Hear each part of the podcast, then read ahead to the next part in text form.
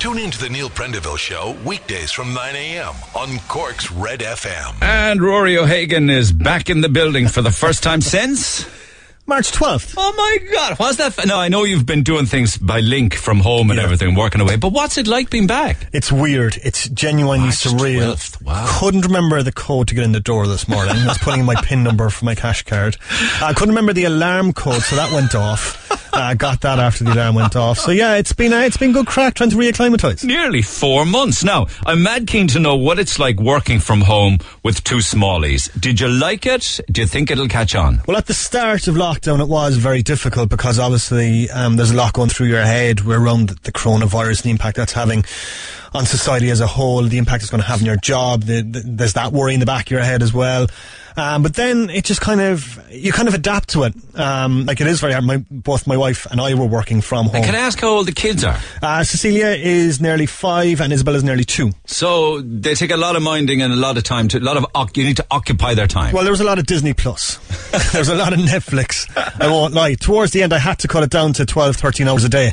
But after that, but before that, it was all day. But um, yeah, it was hard initially because like you- you're you're trying to work from the kitchen table. Um, the kids don't understand that you're working from home. They just see you sitting at the, the computer all day, dragging it. and. That's why we see all of these video and photo bombs of people online, you know, when the kids come in. basically, yeah. And uh, so it it took a while, but you kind of find a rhythm, you kind of find a routine, uh, and it, you just get to, to whatever works. Uh, eventually, now, luckily, I was always finished at one o'clock every day, so I could then take the kids out while my wife continued to work at home and give her the, the space that way, uh, or she could go into the office then. And you uh, weren't murdering each other or anything, no? no, we actually got on surprisingly well. We were talking about it last night. We didn't, uh, despite living in each other's pockets for nearly four months, didn't have one argument. And do you, you- I mean, do you prefer working at home or do you think it'll catch on? Are you glad to be back? Uh, I am glad because I haven't seen you in four months. That was the main reason I wanted to come back today. I hadn't seen Neil in four months, so that was the main reason.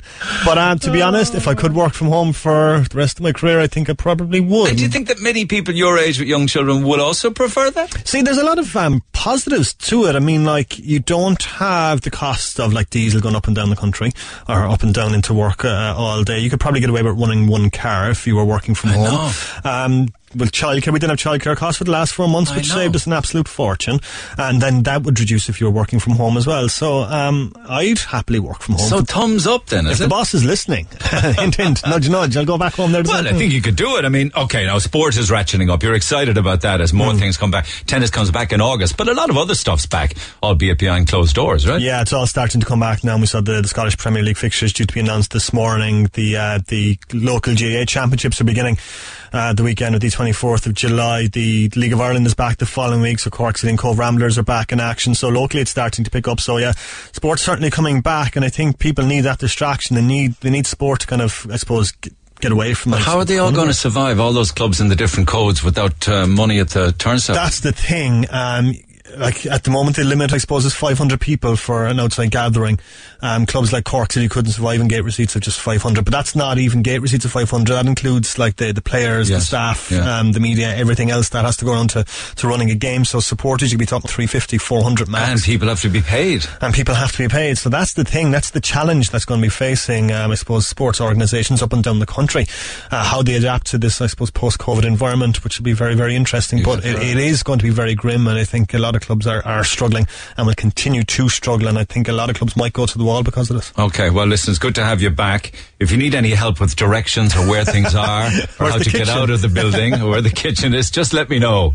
I'm well aware of all those places. Thanks, buddy. Cheers for now. The Neil Prendeville Show. With Tesco. Save time and shop online. Simply log on to tesco.ie. Morning all. Lines open at 1850 104 106. Great to see a friendly face and a familiar face back in the building. And many people at the weekend, of course, were catching up with familiar faces. And whatever you're doing, I hope you enjoyed it. Meanwhile, up in Dublin, I don't know how relevant this is to Cork, but the mobs boozing in the capital is a story that dominates many of the papers, particularly the red tops that have photograph after photograph after photograph. Not just Dublin, but also London and areas of Soho, which was chaotic actually, London, because they literally just threw the doors open on a super Saturday for all of the pubs in the UK and some pubs had to close. Uh, police had to move in and stuff like that. But in Dublin, um, there was clearly flouting of all sorts of guidelines on the streets with people drinking and gathering and no social or physical distancing. And Simon Harris is warning the public. I know he's the former health minister, but he's been through a lot of this and he makes the papers to say, telling people to cop on again, we're back to using your cop on. But many, many photographs of people, and they figure that this is going to lead to a spike, and before you know it, we could well be back into lockdown. I see stills from Sky News this morning talking about the absolute madness uh, of what happened after England's first night out in three months. And they were saying, this, lads, is what it looks like. And you're talking about thousands of people, like sardines in a tin, really. Uh, and unfortunately, many of the young people who, unfortunately, some believe that uh, they are, you know, in a kind of a bubble and not affected at all uh, by COVID-19. The Examiner talks today of 22,500 jobs in the pub trade that could be lost. Literally, sales fell off a cliff. They were closed for so long. So you're dealing with that. You're dealing with, uh, you know, entertainment gone, people who work in the, in the, in the entertainment industry that may never come back again. Also, this, not just the aspect of the people working behind the counters or indeed serving beer or serving food, but also all of the security staff and things like that. All those jobs have gone because sales have fallen at least 50%, even those that are reopening with food. And when they come back fully in a couple of weeks' time, if indeed that happens, uh, of course, with physical distancing, and many people just aren't interested in going back into crowds anytime soon. So more, more on that in a few minutes' time. A tragic story this morning. It's awful when you hear of deaths, isn't it? There was some uh, more crashes over the weekend on Irish roads as the roads get busier and more people drowning. Some this morning talks about two brothers who were experienced swimmers, incidentally, died and very experienced divers they died in a diving incident in County Tipperary, um, and uh, it was at a place called Portroe Dive Centre. Um, the tragic pair, named as Fergus Brophy and his brother Philip, they were only in the, one, Fergus was 42 and his brother was 34 very, very sad news and quite some detail in the papers today of how they died. One died trying to save the other. And then, of course, we'll have Micheál Martin uh, by phone at half past ten this morning as Fianna Fáil is in turmoil at the moment with so much stuff going on in his first week uh, as Taoiseach. And amongst them, of course, we know of Billy Kelleher coming back from Brussels and not isolating and going into quarantine, instead going to the convention centre and then going to the Dáil restaurant. And then you have Brian Cowen being, uh, you know, hauled over the coals at the moment because of his drink driving. Not only that, but he was driving up to the age of 49 on a provisional license. Now, both of them have apologised, including Billy Kelleher. But it's, uh, you know, it hasn't been a great week uh, for Micheál Martin at the helm, really. Drink driving was stupid, says the ministry. He's accepted responsibility of it. And he says, I'm so lucky that I didn't kill anyone. He says, going through the public ri- ridicule, mortification and shame is part of the price that he has to pay. Then the Echo carries the story on our MEP, Billy Kelleher, who has also had to apologise for attending ele- the election of Micheál Martin as Taoiseach, came back from Brussels, which is rather interesting considering that Micheál Martin's family didn't even travel from Cork from what, what would have been a very important family day. So Kelleher's also offered an unreserved apology for travelling, and that makes the Echo, the Examiner, the Independent, whatever you want. And then what about the cheat who claimed over 55 grand in pandemic payments? It's on the front page of the Indo this morning, and the Gardaí have made an arrest. A cheat who drew down more than 55 grand.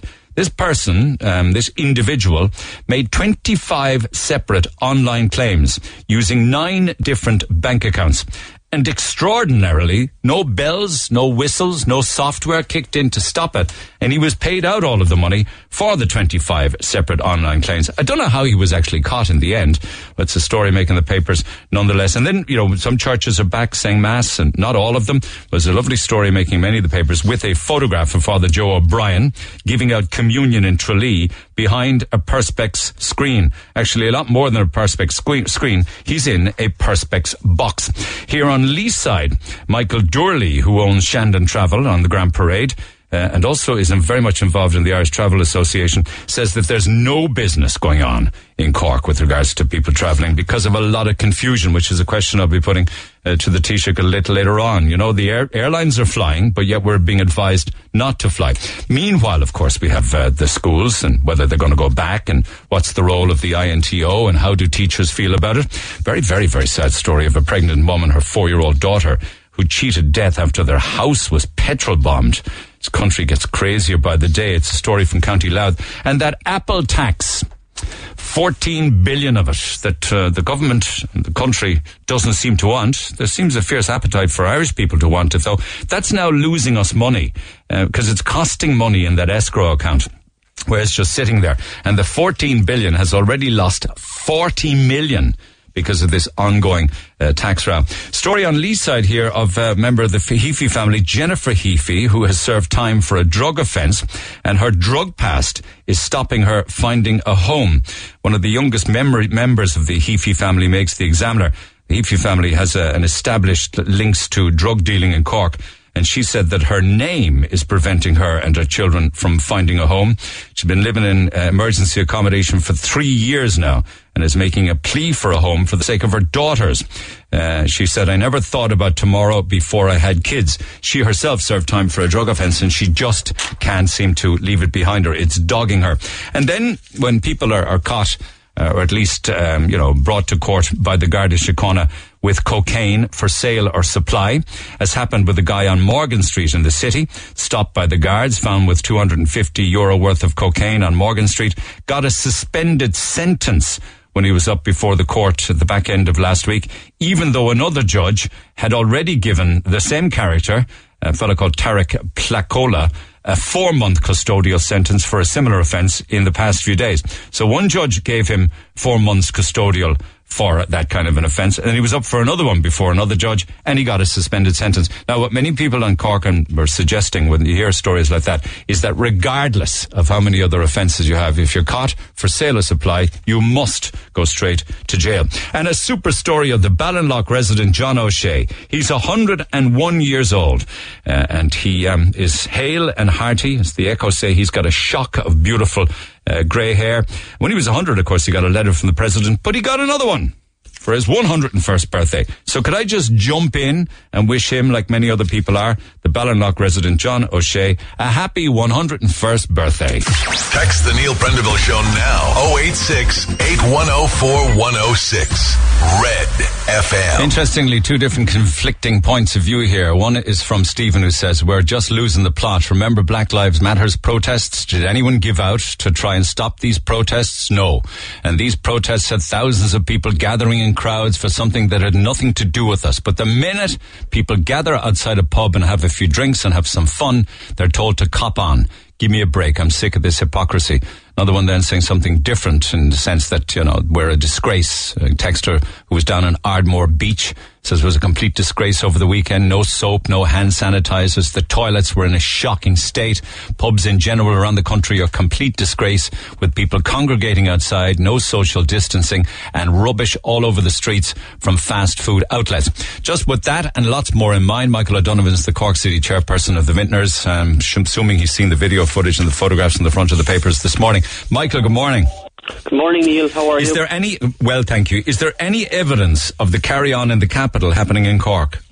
No, uh, Neil, thank God. Um, nothing like that has happened here in, in Cork that we're aware of. Um, I suppose the Gardaí have been very active here on Lee's side um, since Thursday night, uh, visiting uh, um, licensed premises that are opened. And um, uh, to my knowledge, there's been nothing like that. I think they've been quite happy with all the establishments uh, that have been opened because they've all conformed to the uh, requirements that have been set out. Where did all of these crowds, if you can only get food and drink, where did all of these crowds get drink to be drinking on the streets? Well, my understanding of it, Neil, is that some of the bars in Dublin have been operating a takeaway service, and I think some of them got drink, um, got the alcohol from these takeaway services, and some, I presume, got it in the off trade. Because um, uh, as you can see, there's some images there of cans uh, uh, on them um, in the pictures. Uh, I'm not aware of bars in Dublin or Cork City, you could say, that would be selling uh, cans. That's mainly the off trade. So people gathered and look, um, part of the legislation for uh, people selling um, from the licensed premises, if they're selling takeout drink, uh, the people have to move more than 100 yards away from the premises yeah, before they can happening. consume it. Yeah. And that's not happening. But look, uh, nobody can condone. And is that floating the COVID guidelines, uh, this takeout booze? Um, it, no, it, it's it's it's legal to do it. Um, it. It has been right through the, the say the lockdown period. Bars were operating. Some of them, uh, even here in Cork, we had some, but they were following the guidelines, and that people were coming, collecting their their um, their alcohol and going off with it. And some are operating a delivery service uh, to houses that was perfectly legal as well. Um, well, not if lots of people are gathering indoors or in close communion with each other. That wouldn't be. But like, a, there was a GP at the weekend. Uh, I read his stuff yesterday. I can't remember his name. He says he finished his shift through the city uh, with the ambulance service uh, at 10 in the morning. And uh, he says that there, all night long, he says there was a festival atmosphere. He said uh, he described Saturday night as All Ireland football final night. Yes, I, I look. I, I, I, presume he's referring to those images that were shown from Dame Street in Dublin. Um, but look, the vast majority of publicans all over the country have conformed to, to this, um, to the guidelines for the last week. We're, we're one week into it now, um, and unfortunately, these images from Saturday night in Dublin are not good. It's not what we want, um, and it's it's certainly not something that we're condoning. Um, but like, I think the rest of Dublin, even talking to colleagues up there yesterday, they were all conforming, and they're very disappointed that some of their colleagues in, in that area um, have uh, have broken the rules because it's tarnishing the rest of us. And I suppose more worryingly, Neil, like uh, at the moment in Cork here, we've about 63 bars open. I think of about a 240 licensed premises. Um, but like for the rest of us that are waiting until July the 20th, today is a big day because the cabinet is meeting and are supposed to be discussing what's happened for the last week. Are you worried that they'll push that back because of what we've seen? And even worse in London, the West End around Soho, where a member of the police described it as naked men, happy drunks, angry drunks, fights, and more angry drunks. That this kind of carry on inevitably will either push back the July 20th or possibly, like we're seeing in other countries, a spike in cases.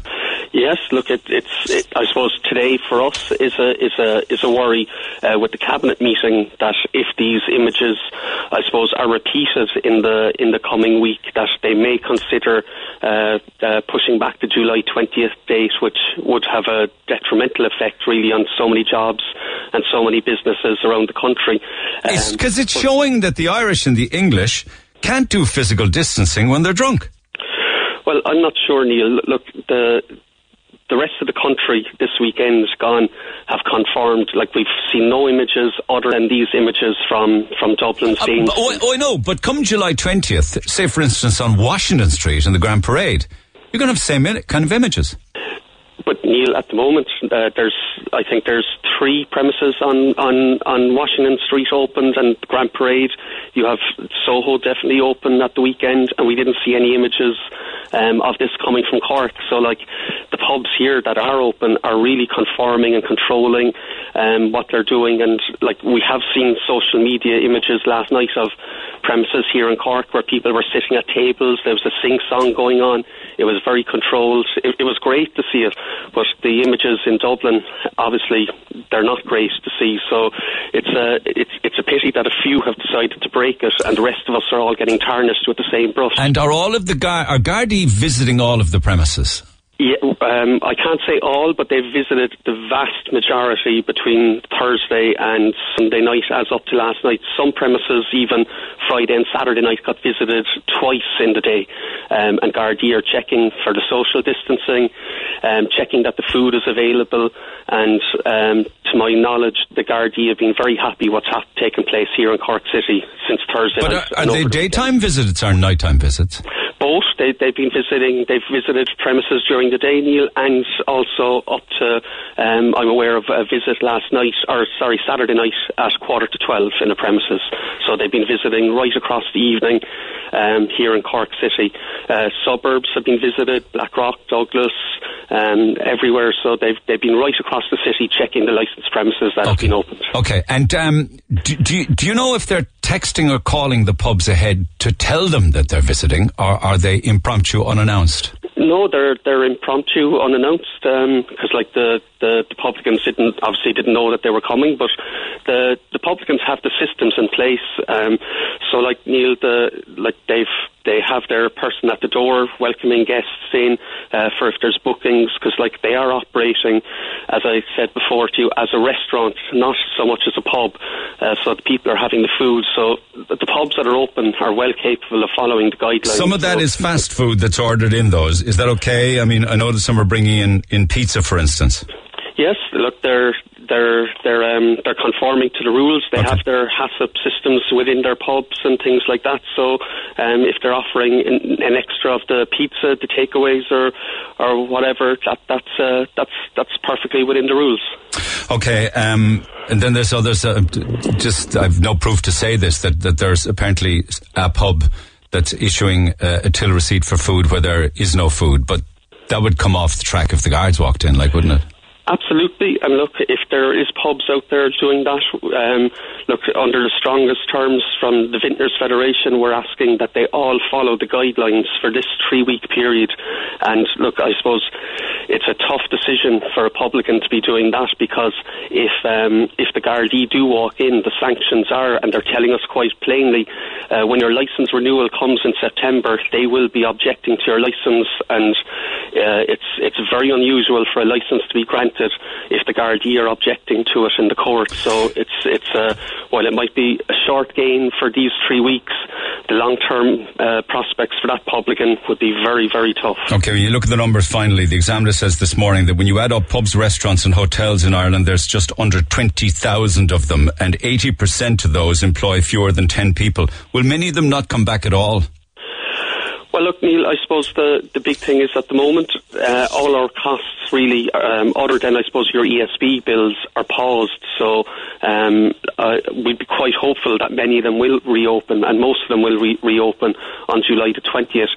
I suppose the hard thing sitting here talking to you now this morning is where, like for me personally, it's two weeks now to opening or the potential of opening on the 20th of July, and we still don't have the guidelines um, for me to know what to do on the 20th of July. So we're hoping. What do you want clarity on? The distancing? The, everything, you like the distancing, what we, you know, like at the moment, um, it's it's having food, being seated. Like um, on the 20th of July, we, we just don't know what they'll require of us to do. So like we just need all the guidelines um, for for Monday the 20th of July if that date is to come true. Um, but like we know there's the cabinet meeting this afternoon, and we're hoping that they might sign off on those guidelines for us, and that they would issue them either tonight or tomorrow. Is that a question you would ask me to put to the Taoiseach at half ten? Absolutely, because it's it's something that we've been trying to. So you want clarity on what you're going to be asked to do, what you need to prepare for, and other people want clarity on whether they should fly overseas or not, go on holidays or not, quarantine or not.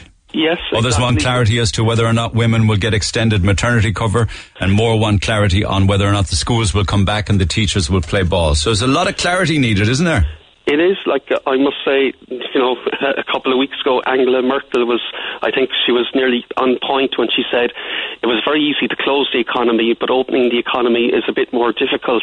Um, and I think our government did very well on closing it, but on opening it, it's left a little bit to be desired when they're so late in giving clarity to different sections of industry to come back. Like we're we're here now, uh, 14 days out, and we, we we we don't have clarity on what we need to do to get going to get our pubs reopened on July the 20th, if that date, as I said, is to come true. Okay, let's see what he has to say on that a little later on. We'll stay in touch with you, Michael. Thanks for taking the call as always. Thanks, Michael O'Donovan, uh, Cork City chairperson of the Vintners. I want to make it clear that I'm not one to ever complain or highlight about businesses, but I'm just so annoyed and frustrated. As much as I'm delighted to see businesses reopening and life returning to normal, normal, I feel disgusted at the way a small minority of establishments are flouting the guidelines and putting their greed before the well-being of the people who are making an effort to flatten this virus. I do believe that the businesses that are breaking the rules and serving as much drink as customers can tolerate should all be named and shamed. I bumped into a good friend last Saturday evening. They were a bit the worse for wear after drinking in a bar in Clonakilty all day long where they were served as much alcohol as they wanted. I'm not sure if they had food with their drinks, but it's quite obvious they were certainly in the premises for more than the recommended time. I understand the businesses have suffered extreme financial loss, loss during the pandemic, but so is everyone, and we all need to make the effort to try and combat the disease, minimize the high possibility of a second wave. To that end, the owners, managers and staff of these businesses, as well as the selfish customers, all need to take responsibility and adhere to advice. I'm not the type of person to begrudge businesses from reopening, but as a citizen who has suffered financial loss, I find this extremely frustrating, selfish and greedy from a member of the public who also is probably worried that we'll go back into lockdown again when all of the pubs open fully, if this is the kind of carry on that we have at the moment. Somebody else was in a city centre pub at the weekend. There were multiple tables of eight, not four, like by law, without any social distancing. The staff had shields. Uh, but no masks, except for the person checking people in. He had no mask or shield and got right in our face. They changed their menu as well. They now charge double the price for half portions. We felt completely taken advantage of in the city in this establishment, and we were only there. Um, we were only served one drink in an hour. I'll never go back. What a disgrace. So not everybody had a happy experience when they headed out for a bit of socializing. Lines are open for that and lots more besides on 1850 104 106. I've also asked you guys, and thank you for them, uh, for questions that are on your mind with regards to Micheál Martin. One of the big ones, of course, is travel and quarantine uh, and American tourists and people coming in from overseas. Huge response on this program last week was the amount of people who haven't been able to get refunds from Ryanair because the flights are going. So we need more clarity on that. Other people want me to ask questions with regards to, to schools, and I've got emails on that as well. Uh, and then many people still wondering about the convention centre. Lots of people talking about this is quite interesting because there's a big interest in maternity leave for uh, women uh, who've just had babies. Please discuss the extension to maternity leave. I'm a mother of one, a one year old preemie baby. Uh, I'm due back to work in August. I've been in touch with at least 30 childcare providers. Not one of them will agree to take my little girl because of COVID restrictions. Priority must be given to their existing clients, they say, who may return after the summer. So I'm stuck with no childcare under financial pressure and extra pressure from my employer to get back to work. I'd appreciate some answers on this topic. Another one, if you could ask the Taoiseach about considering uh, that was promised to new mothers regarding the extension of maternity leave. My twins were born prematurely. My husband had to undergo a COVID test wasn't able to see our babies until his results were back. So childbirth and maternity leave for me has been a nightmare at a time when I should have been enjoying the time with my new babies. Instead, I was at home self-isolating from my husband and no family allowed to visit the neonatal or indeed when I brought baby home. I couldn't have my family down for the fear of the virus possibly being in the house. The constant paranoia and fear we felt as new parents. Thankfully, my husband was negative. My time as a new mother has been robbed by COVID-19 and we can never have that nice time back. But by granting a maternity extension, it will ease the pain in some way. And this is extremely important.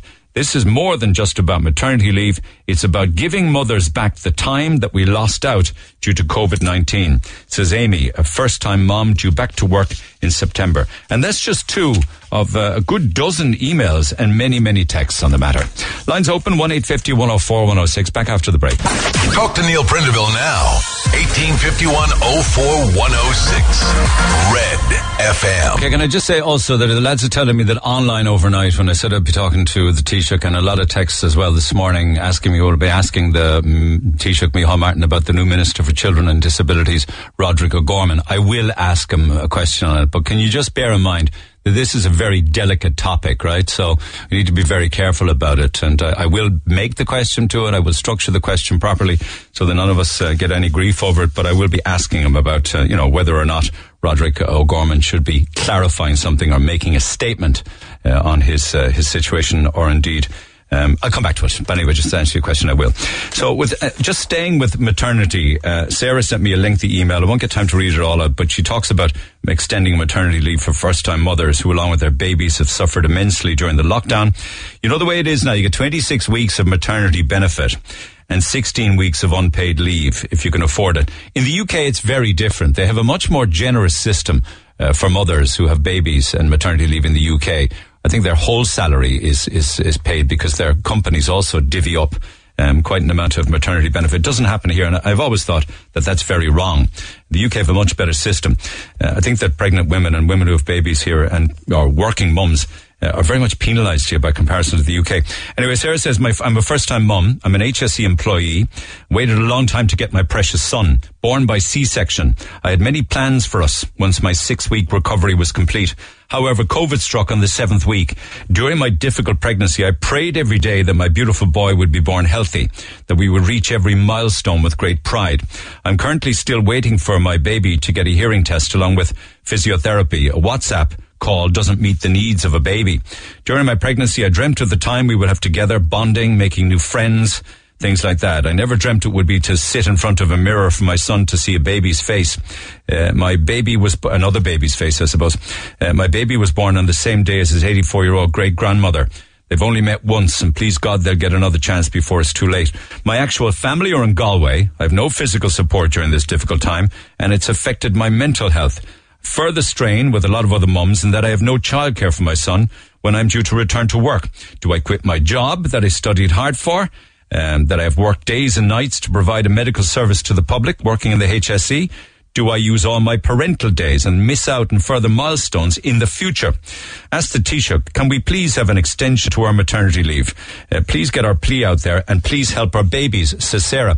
In fact, Amundo, there is um, a Facebook group that has nearly 30,000 people signed up to it now. Support Maternity Leave Extension 2020. Amy, good morning. Good morning. How's it going? I'm good. And you can relate to Sarah. You can relate to your own story, of course, and to Selma Absolutely. and other, and other emails and texts that I've been reading out. What's your own situation? My own situation is actually very, very similar to Sarah's. Um, my baby was born through a C-section, and I, I suppose what we're really looking at is we're looking at the aftercare, so postnatal care um, and prenatal care for mums who are definitely in a hard situation regarding money and the whole lot. But with this pandemic, when it started, um, everybody's uh, uh, sorry, a lot of um, women's appointments were deferred. They've been delayed. They've been cancelled. Um, and so, realistically, you know, we're talking about over 28,500 women's mental and physical health. It's just been put to the back burner. Um, and we really, really need these 12 weeks to I suppose realistically, you know, get ourselves better, um, ensure that our babies are okay. Um, it's not, uh, I've seen it earlier on, it's not about coffee time with friends. You yeah, because really that's that. that's what people are seeing. Really, to be honest, I'll just put that point here that that many people feel that it's it's mums who want more bonding time to be able to meet with other mums who've had babies for for chats, and and and that's well, a very important a part of, of being a new mum. Huh? Yeah, it's a bit of a slap in the face, to be honest, because you know, like I would have struggled um, with my own mental health when my baby was born. Um, he was born at the start of April, and so I wasn't able to see my own mom. I wasn't able to see my own dad.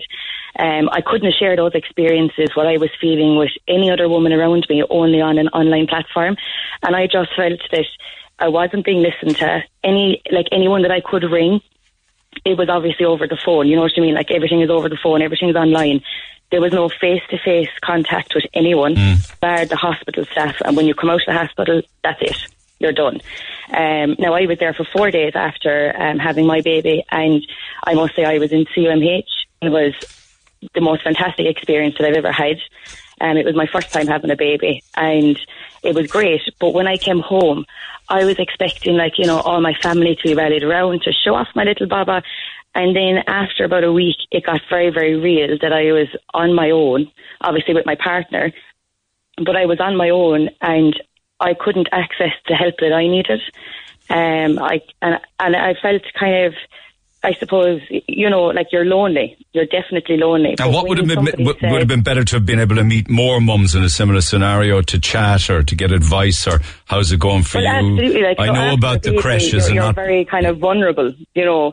Um, and of course, like when you have a new dad around as well, like it's you know they're asking you the questions because you're supposed to know.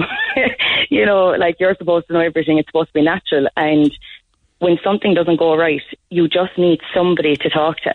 Um, you need five minutes to get out of the house, you know, and we didn't have that. And um, so we were forced to, to, I suppose, really do it on our own. Now, thank God, like everything is okay.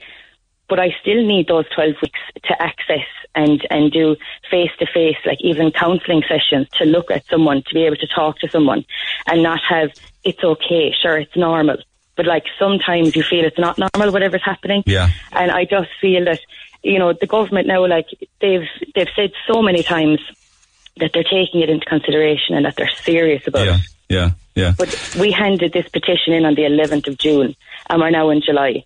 And you know, there's a lot of women who are due back to work this week, who are due back to work next week, and we don't have answers. We don't know what's That's happening. they're back going back after the 26 weeks, or have many taken, yeah. or will they take some, the Some unpaid? have taken, some have taken unpaid, Okay. um, where they couldn't afford it, but they've taken it.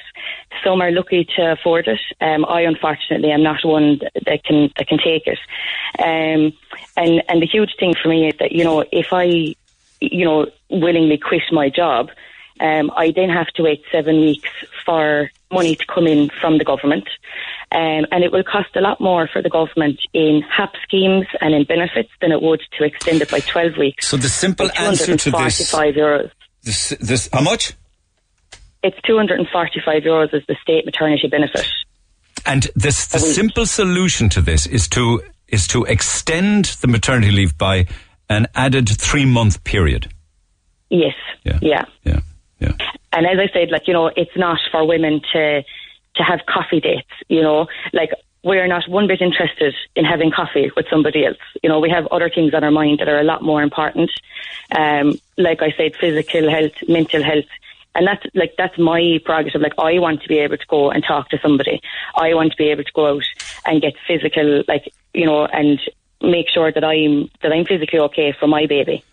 Yeah, Um, I know, but yeah, because the perception from some members of the public was it, it was about just being able to hook up with other mums or to be able to And to. it's easy to say that. It is easy to say that because you know, isn't it easy being at, being at home with a baby twenty four seven? Like we don't want to be able to meet up for coffee and stuff. We want to be able to ensure that we are okay. Because there's nothing actually, stu- yeah, you're talking about mental, physical, and mental aspects, but because it is possible for pregnant mums to hook up with other, you know, pregnant or recently Well, delivered absolutely. baby. So the restrictions have, have For a a little bit now. So if we wanted coffee, we would absolutely go for coffee. and like you know, there's plenty of coffee at night time when you're trying to stay awake to feed that baby. So you know, it's not about the coffee dates. Um, and it and it really is. Um, I suppose that you know, it's it's like we're being belittled a little bit. You know, for you know, you have you already have this so much time off work. What you want to be off work more for? Like. I would love nothing but to go back to work, but I don't have childcare for my That's baby. the other aspect, childcare. You see, some people were saying yeah. that, that mothers who had just recently given birth felt, oh, we didn't get a fair shake here now because COVID-19, so maternity doesn't apply and all of the things we should have been able to do, we should be allowed to do under more normal circumstances, give us an extra three months, you know?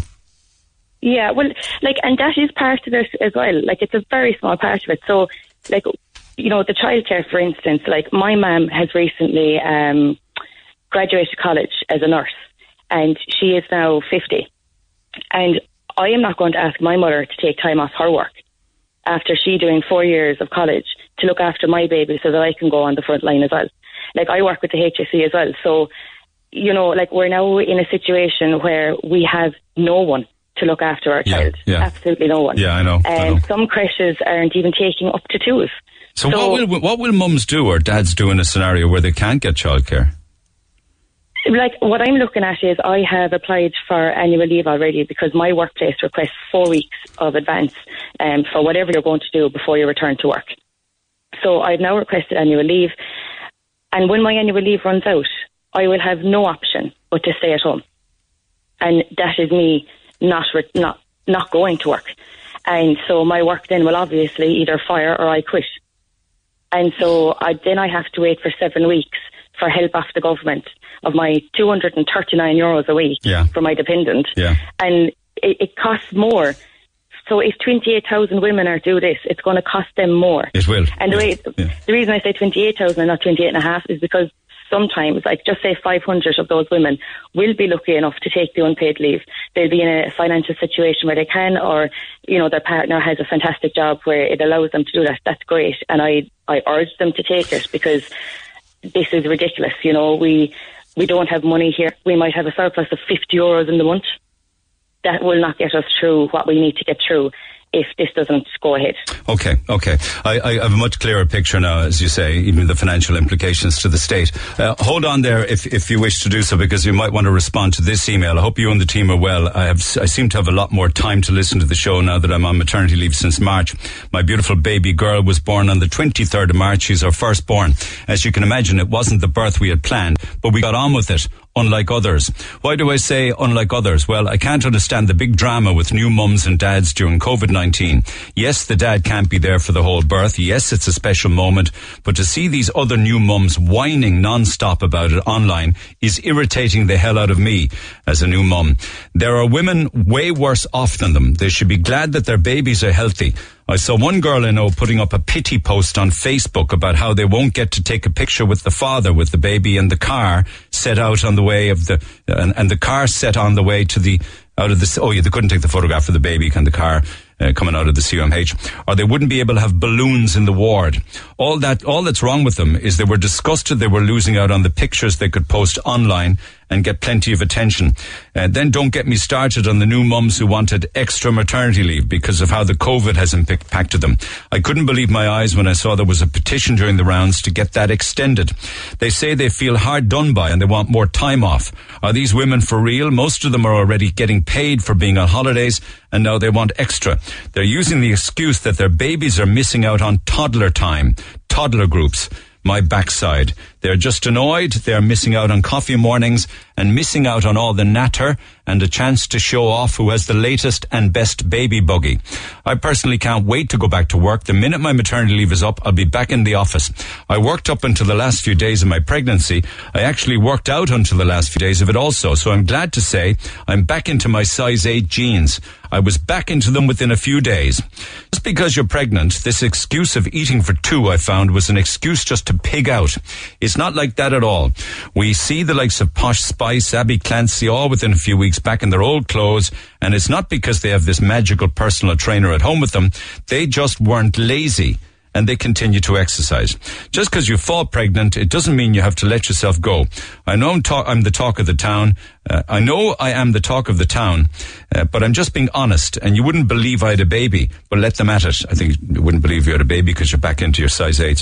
From what I've learned is, is that being pregnant doesn't mean you're sick. Being pregnant doesn't mean you have to stop doing all of the things you used to do. What I learned is that women who are pregnant really take advantage in so many situations. Again, ladies, remember you're not sick, you're just pregnant. Thanks for taking the time to read this out. I would come on air if I could, but I'm actually busy working out and catching up on housework when your show is on. Keep up the great work, says Kate. What do you think of that? Doesn't do uh, it, it kind of does a disservice Okay, to so- women, doesn't it? First of all, fair play to Kate for getting into her size 18 because, you know, I found that an impossible task. I was never a size 8. So we'll start there. She says if you Um, exercise, you will, and don't be eating for two, she says. you know what? I, You have a great laugh, Amy, in fairness to you. Yeah. Thanks very much. I get that from all the hearty food I eat. But it's a disservice Oh to women, God. an email like that, though, isn't it? Do you know, it's, as I said, like I'm going to use it again, another slap in the face. Um, Kate obviously, you know, is a great person there who's off doing her exercise right now while I'm talking to you. That's great. um, I was too busy writing out stuff, being like, this is what I want to say and this is what I want to say. But like, you know, at the end of the day, um, she said She says it's not a sickness. Have the baby, Yeah. get back into your Like- size eights, and get back to work. You're, she's dead right. It's not a sickness.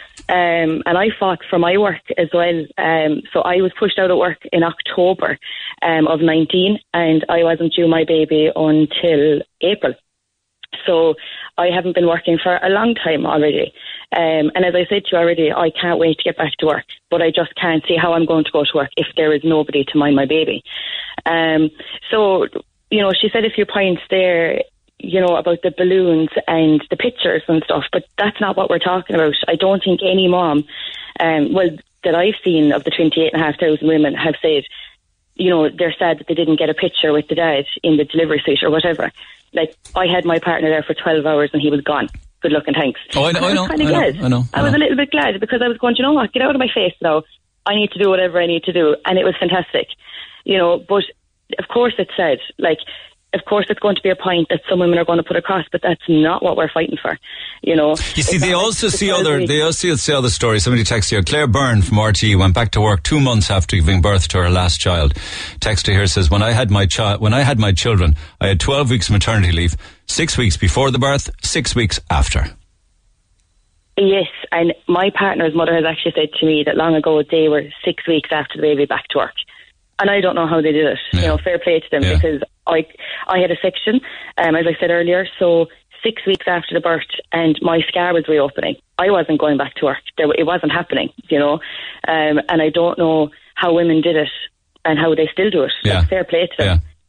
But for me, that's not that's not happening. You know, um, like he is three months just gone Saturday, and I'm now going. Okay, I have another month, and I'm back to work. And you know, I'm going. Can I bring him with me? like I will bring him with me if that means I can go back to work. But Yeah, yeah. there is no facility. I work in a disability service. Okay. okay. Um, It's not so just it's not okay. like there's So- childcare there. I understand. You know, it's not just not. about coffee mornings with the other mums. I get it. Okay. No, Okay. no. Did you cover all of the points that you wrote down in preparation for this? I hope you did. I hope I did. All right, girl. Mind yourself. I have other calls on this after 10. Thank you, Amy. Appreciate Lovely, it. thanks very much. And a couple of emails as well that I get to after 10 this morning. The Neil Prendeville Show. With Tesco, save time and shop online. Simply log on to tesco.ie. Okay, text 0868 104 106. Busy morning this morning. Lily, good morning. Good morning, Neil. This is Lily. I have a, a daughter. had a baby during the, con- the pandemic. Oh, right. had- First baby, had a- second baby, tenth baby? Second baby. Right. Second baby. Okay. And she had a section. It was on the 21st of April. And that woman that was on, that sent the email, what bull she was talking.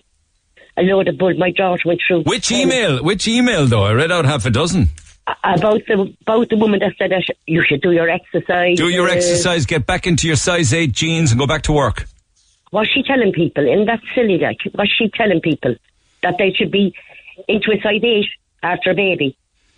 I suppose what I she mean? saw. I suppose she saw the petition online, um, which has been signed by thousands and thousands of young mums who want an extension to their maternity leave.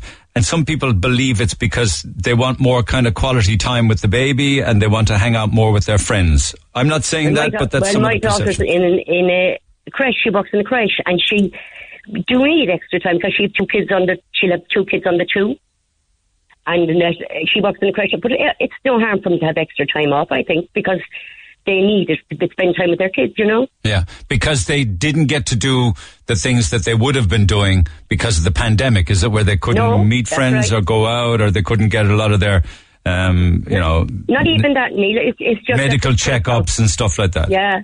The stress of the pandemic as well. Like I think the stress of the whole lot that trying to bring the babies back up to get their injections and all that, you know. It, to be out there with the pandemic, you know. Well, y- your daughter must be a bit of a superwoman, though. She got a C-section during the lockdown, uh, had other did. children to look after, and is back working. She's not back working, no. Oh, she's not working yet. Okay, No, okay. no. She she'd be due back in November to childcare. She's working in childcare. Okay, and has, does does she feel that this the second baby was very different to the first because of the carry on? Oh, she did. She was. I mean, she could. We couldn't go near her. None of us. There was no one. Her husband was working in the front line, and you know, and he only two weeks off, and then she had the rest of the time herself. You know. Yeah, yeah, yeah. You So it was very hard. You feel that women are entitled to or should get a three month temporary extension? Um, yeah, most definitely. Okay. And okay. the woman that sent an email talking to her backside because I don't know what she's saying.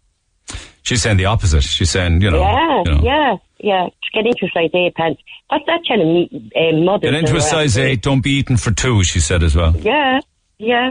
Oh my God, she must. Her child must be about ten. Okay. All right, let me get some more calls and emails. Thanks, Lily. In regards to you and your daughter, my son was born on the 16th of March. He has spent the first three months of his life in lockdown. He has also not had the medical checkups and no dates been given. I'm lost for childcare and they're still not fully open and they don't even know if they can take the new babies on. How can I think about returning to work in September in these uncertain circumstances? I cry with the very thought of it. The unpaid 16 weeks is not an option for us. Mortgages have to be paid. Uh, one last note: maternity leave is paid uh, 245 euro. The the COVID 19 payment was 350. We need answers for our babies, says Mary Devlin, calling for a three month extension to the maternity leave, like 28,500 other mothers have as well. Um, and one here from Jared. He says, Can you ask the, the, the Taoiseach, Micheál Martin, what is he going to do with new mothers and the issue surrounding extending maternity leave due to the crisis?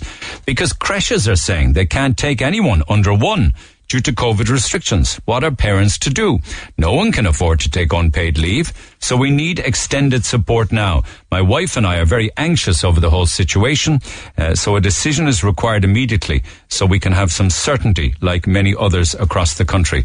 Uh, says Jared Sheehy. Thank you for those. And there are many more. Lots then uh, over the last uh, week with regards to travel and quarantine and some direction in that regard. But what do you guys make of uh, Rory Cowen?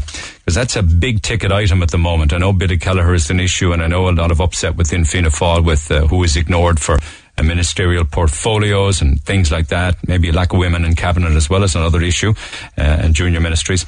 Uh, but as to whether or not uh, Brian Cowen will address the Dáil or what Micheál Martin has to say on the matter, that'll be interesting because the the thing, of course, that everybody is told is do not drive unaccompanied on a provisional license and never ever drink and drive.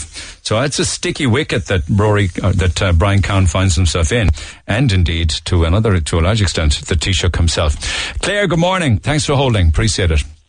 Did you did, did you sign up that on. petition? I did indeed, Neil. I did. And look, I'm somebody who actually I'm lucky enough that I won't need the extension if it's offered, but I have to voice a support in favour of mothers who aren't in a fortunate position. I mean, I think realistically, when I listen to the emails against the extension, the big message is yes, it's great. You bounce and you are. Move around there, Claire. Bad, bad phone line there, Claire. Move around a little bit. The argument against it. Can you hear me all right? Yes, absolutely. The argument against it is summed up in that email earlier on, saying that um, that women are being precious. Yes. And look, Neil, I, I mean, I think when people are looking at it from a very closed minded perspective, they're saying, well, I think that. I bounce back. Is that? Yeah. Sorry about that. We'll try and improve that phone line. We'll do it after the break. Donal standing by. Line up Donal and Amber and see if we can clear up the line for Claire and we'll come back to it then at that stage, see how we go with it. Text 0868 104 106. Pick up the phone on 1850 104 106. I'll try and come back to you, Claire. Donal, good morning. Good morning, Neil. How are you doing? Clearly, this is from a man's perspective. I wonder, do we have any entitled opinion? But what have you got to say anyway? I, I was just a bit shocked when listening to that lady, the way she was speaking. I, I, I just thought uh, she should be more understanding, um, particularly to um, women who might experience uh, psychological problems after pregnancy and after the birth of a baby. I, I just think that was so different to every one of us, like uh, individually, uh, handle things differently, uh, psychologically and physically. And I think to make a sweeping statement like she did um, was a bit wrong, really. I And- think should be up to the sorry, go on. You know, you're saying because of people who may be suffering psychologically because of a birth during COVID and not being able to be in touch with family, friends, natal appointments, checkups, and things like that, um, that an extension of three months should be given um, to normalise things.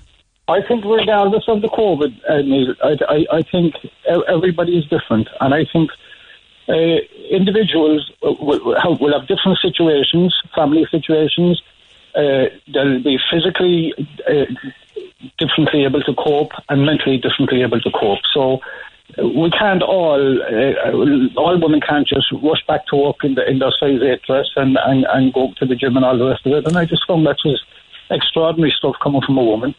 If it was a man was speaking that way, I'd probably say, yeah, well, I suppose you could expect it, but I, I just felt for a woman to be saying it was a bit over the top, to be honest with you, and I think she should reconsider what she said and, and uh, apologise. Yeah, but uh, the, but she's not alone, really, because the, the pushback on the petition and women wanting, demanding and feeling entitlement to three extra months was was that they they wanted because they were cheated of their maternity because it wasn't the same as it should have been. Yeah, and I don't think that's uh, you know I, I, think uh, all right maybe maybe maybe they were cheated and, and maybe maybe they didn't get a raw deal, and maybe that that does need to be extended to give them the chance to uh, I suppose A more idyllic, a more idyllic have a maternity normal leave. uh, have a normal r- r- return after preg- pregnancy. Do you know what I mean? I do. Okay, let's see if that's a better line now. Thank you for that, Donal, as always. See if the Claire line is better. Claire, good morning. Hi, Neil. Sorry. Okay, go ahead. Just make, hear make okay? your points, then I'll get as many people on as I can. Go ahead. Perfect, brilliant. Thanks, Neil. Listen, Neil, I am one of the lucky people who wouldn't need to avail of the extension if it was granted, but I just have to voice my support in favour of those who aren't as fortunate because, to be honest, I mean, really this comes down to a healthcare pre-birth and postnatal healthcare issue and access to childcare. I think we all understand, all the mothers, we all understand that everybody is looking for something. Everybody's fallen on hard times, and we aren't looking for a handout. This isn't an opportunistic money grabbing exercise. It purely is about being able to actually reach the point of healthcare that we would have gotten had everything not locked down. You know, all of us are, are falling behind on healthcare checkups, on appointments. There's babies that aren't getting diagnoses that they need. There's mothers that have babies with hearing difficulties who aren't getting appointments. And the mothers can't be expected to both juggle work and like and go into these appointments. Uh, and also just mentally for the mothers and physically, we haven't been being checked up either. So similar to your caller, Amy, I had an emergency section. I haven't had any physical checkup. I'm still unable to drive and leave the house. Coffee dates are the furthest thing from my mind. Yeah, that's been I the- tell you, that's been the you know, pushback, It, the it really dates, is yeah. very absolutely. I think it's easy for someone not in the circumstance. I would have been the same. I would have. I'm a workhorse. I absolutely would would have understood that perspective. But it's a one sided perspective. And these people who bounce back after two months, well, good for them. But they had the choice to bounce back, and they had the choice of access to Were all of the were all of the normal scheduled medical appointments for mom, mum, mum and baby all cancelled? They were all cancelled. The only appointment that I was able to access was uh, the two month vaccinations, and that was given a month, a month later for me. And I know in other parts of the country, I'm in Dublin, other parts of the country, public health nurse appointments, any visits, any hospital visits, any unnecessary, non essential ones were cancelled, and only a small number of essential ones were actually followed through with. And I think a lot of mothers haven't been making the necessary calls because we're all so nervous of actually attending a hospital. So there's that factor as well. And do you think then that all of those appointments will fall due and be honoured when many mums have gone back to work? I think they'll have to be Neil because it's health at the end of the day. Babies have to reach developmental milestones, and at the moment, I don't know who my baby is. You know, so I think I'm one of many who probably have a very straightforward child's development, but there are other mothers who who are, are suspecting, I'd say, at this stage that they need to have necessary health checkups, so they'll have to be honoured. Okay. They'll fall behind behind one another and behind new babies being born, I'd imagine. Okay, let me get Grace on the air here. Thank you so much. Much obliged to you. Uh, Grace, good morning. Hi, Lee. How are you? Okay, you had a baby uh, 21st of July. I had a baby on the 21st of April. I was 21st Ah, what am I talking had- about? You're sorry, I'm reading the screen all wrong. 21st of April. Sure, we aren't even at the 21st of July. My apologies. Go ahead. You're grand. I had a baby on 21st of April by section. It was my second section. I had a 18 month old at home. So it was a total different experience. Now, I didn't mind my husband not being there because I understood that was to protect us. And I completely agree. As long as you have a healthy baby, that was the most important thing. So that sacrifice was fine. But what I feel is getting missed during the conversation is the fact of the anxiety of sending your six month old back into a creche or back into a babysitter where they could potentially be opened up to a lot of risk of maybe catching it and your baby is still so small at that age. Their immune systems are small. Yeah, So but small. where, like, the, where are we with COVID 19 and newborn babies or even children for that matter? They're not a risk. they're they're saying they're they're saying it's not a risk, but it's a new it's a new disease. It always changed. When I was pregnant, I obviously asked, was I at risk? Was the baby at risk? And what constantly got told to me is that it's devolving, that it's constantly evolving, that we're constantly learning new things about it. And I was never able to give, be given any guarantee. Okay, okay. So And it's, it's not it's not really so much an extension of maternity that you're interested in. It's the issue involving children going into creches. It's it's still like I actually work in a creche myself, and it, I'm aware that when children first start in a creche, what we always say is they are going to pick up everything, but their immune system will build up. Like I've worked in childcare 13 years, Mm. and I'm well. It's actually in a baby room that I work. I'm a supervisor in the baby room, and I'm well aware that when you first start in a creche or in any new in a baby in any new environment where they're not exposed, they do pick up a lot of viruses and bugs and everything else because it's both strengthening their immune system. Okay, so that's the worry for you. Can I just ask you, because I'm going to keep plowing ahead here, but do you, Yeah. because you're in a creche, is, is, it is it true that many, many uh, new parents can't get places in creches because they're going to be less children and you're going to be prioritizing those that were there last year, is it? Yeah, I, obviously those who have a place already and those with siblings will be prioritized. So where, where will all the parents with new babies go?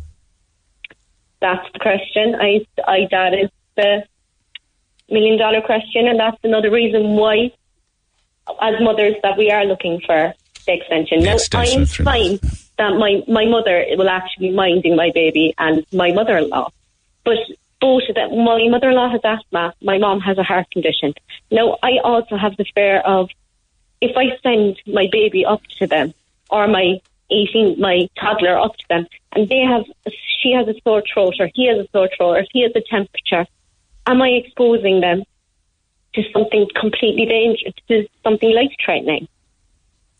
The times we live in. Thanks for that. Back after the break on 1850 104 106. Thanks, Grace, uh, and uh, thanks also to Claire. Back after these. The Neil Prendeville Show on Twitter at Neil Red FM. Niamh, good morning.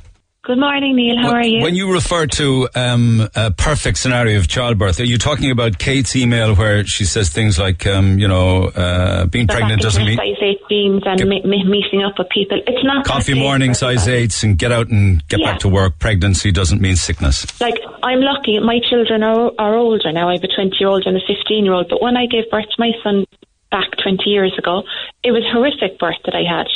I had to get an emergency section and I was quite sick afterwards. I actually got an infection in my wound and I had to be seen by a public health nurse every day for six weeks. Yeah. So, like, it's not that scenario for every single parent. So would there it's- been no public unfair. health nurse visits for women who had infections or, you know, oh no, checkups? she used to come. The public health nurse came to my house. No, I mean, no. I mean now under the Oh. current. Oh, I don't. I can't. I don't know because I'm not in that situation. Um, like I mean, everything was closed down. Okay, but the point, I the point being um, that it's not women aren't being precious while pregnant. No, I don't think so. I mean, everybody, from what it sounds from that lady that sent in the email, she obviously had a, a lovely experience for her birth and was able to bounce back and probably. Like, she says she was back into her size eight jeans. Uh, she days. worked out within a few days. She was back into her size eight. She wasn't eating for two. She wasn't sick. She just No, had. but I can tell you, she wouldn't be back working out and fitting into her size 18 if she had a section. Mm, You know, like it, it, it, that's like it's a surgery. You know, you're not allowed to do anything for six weeks. She says they're missing out on coffee mornings and all the natter and a chance to show off their latest baby buggy. No, and and if people want to do that, why can't they do that? Like being becoming a parent is, is a great experience, especially when it's the first time around. It's not for people like like that. As I said, everybody has a different experience, so it needs to come down to the experience versus um, people's perception of. But wouldn't it, of but the last few behave. months there would have been plenty time to be shown off the, the baby buggies and going Well, for there coffee. probably wouldn't have been really. Like, where could you go for coffee? You could go for coffee nowhere unless it was takeaway. You couldn't bring people to your home. Hmm. Do, do you know, like they, they have been very restricted. To, to be fair, you know, it, we people have given birth in very difficult, strange times. My daughter is expecting her third child next month. She says that she has never felt had it better. She's treated like royalty and everything because everywhere is empty. She can go anywhere. She said, I'm not sure what these women are complaining about at the moment. There was never more opportunities because things are so quiet.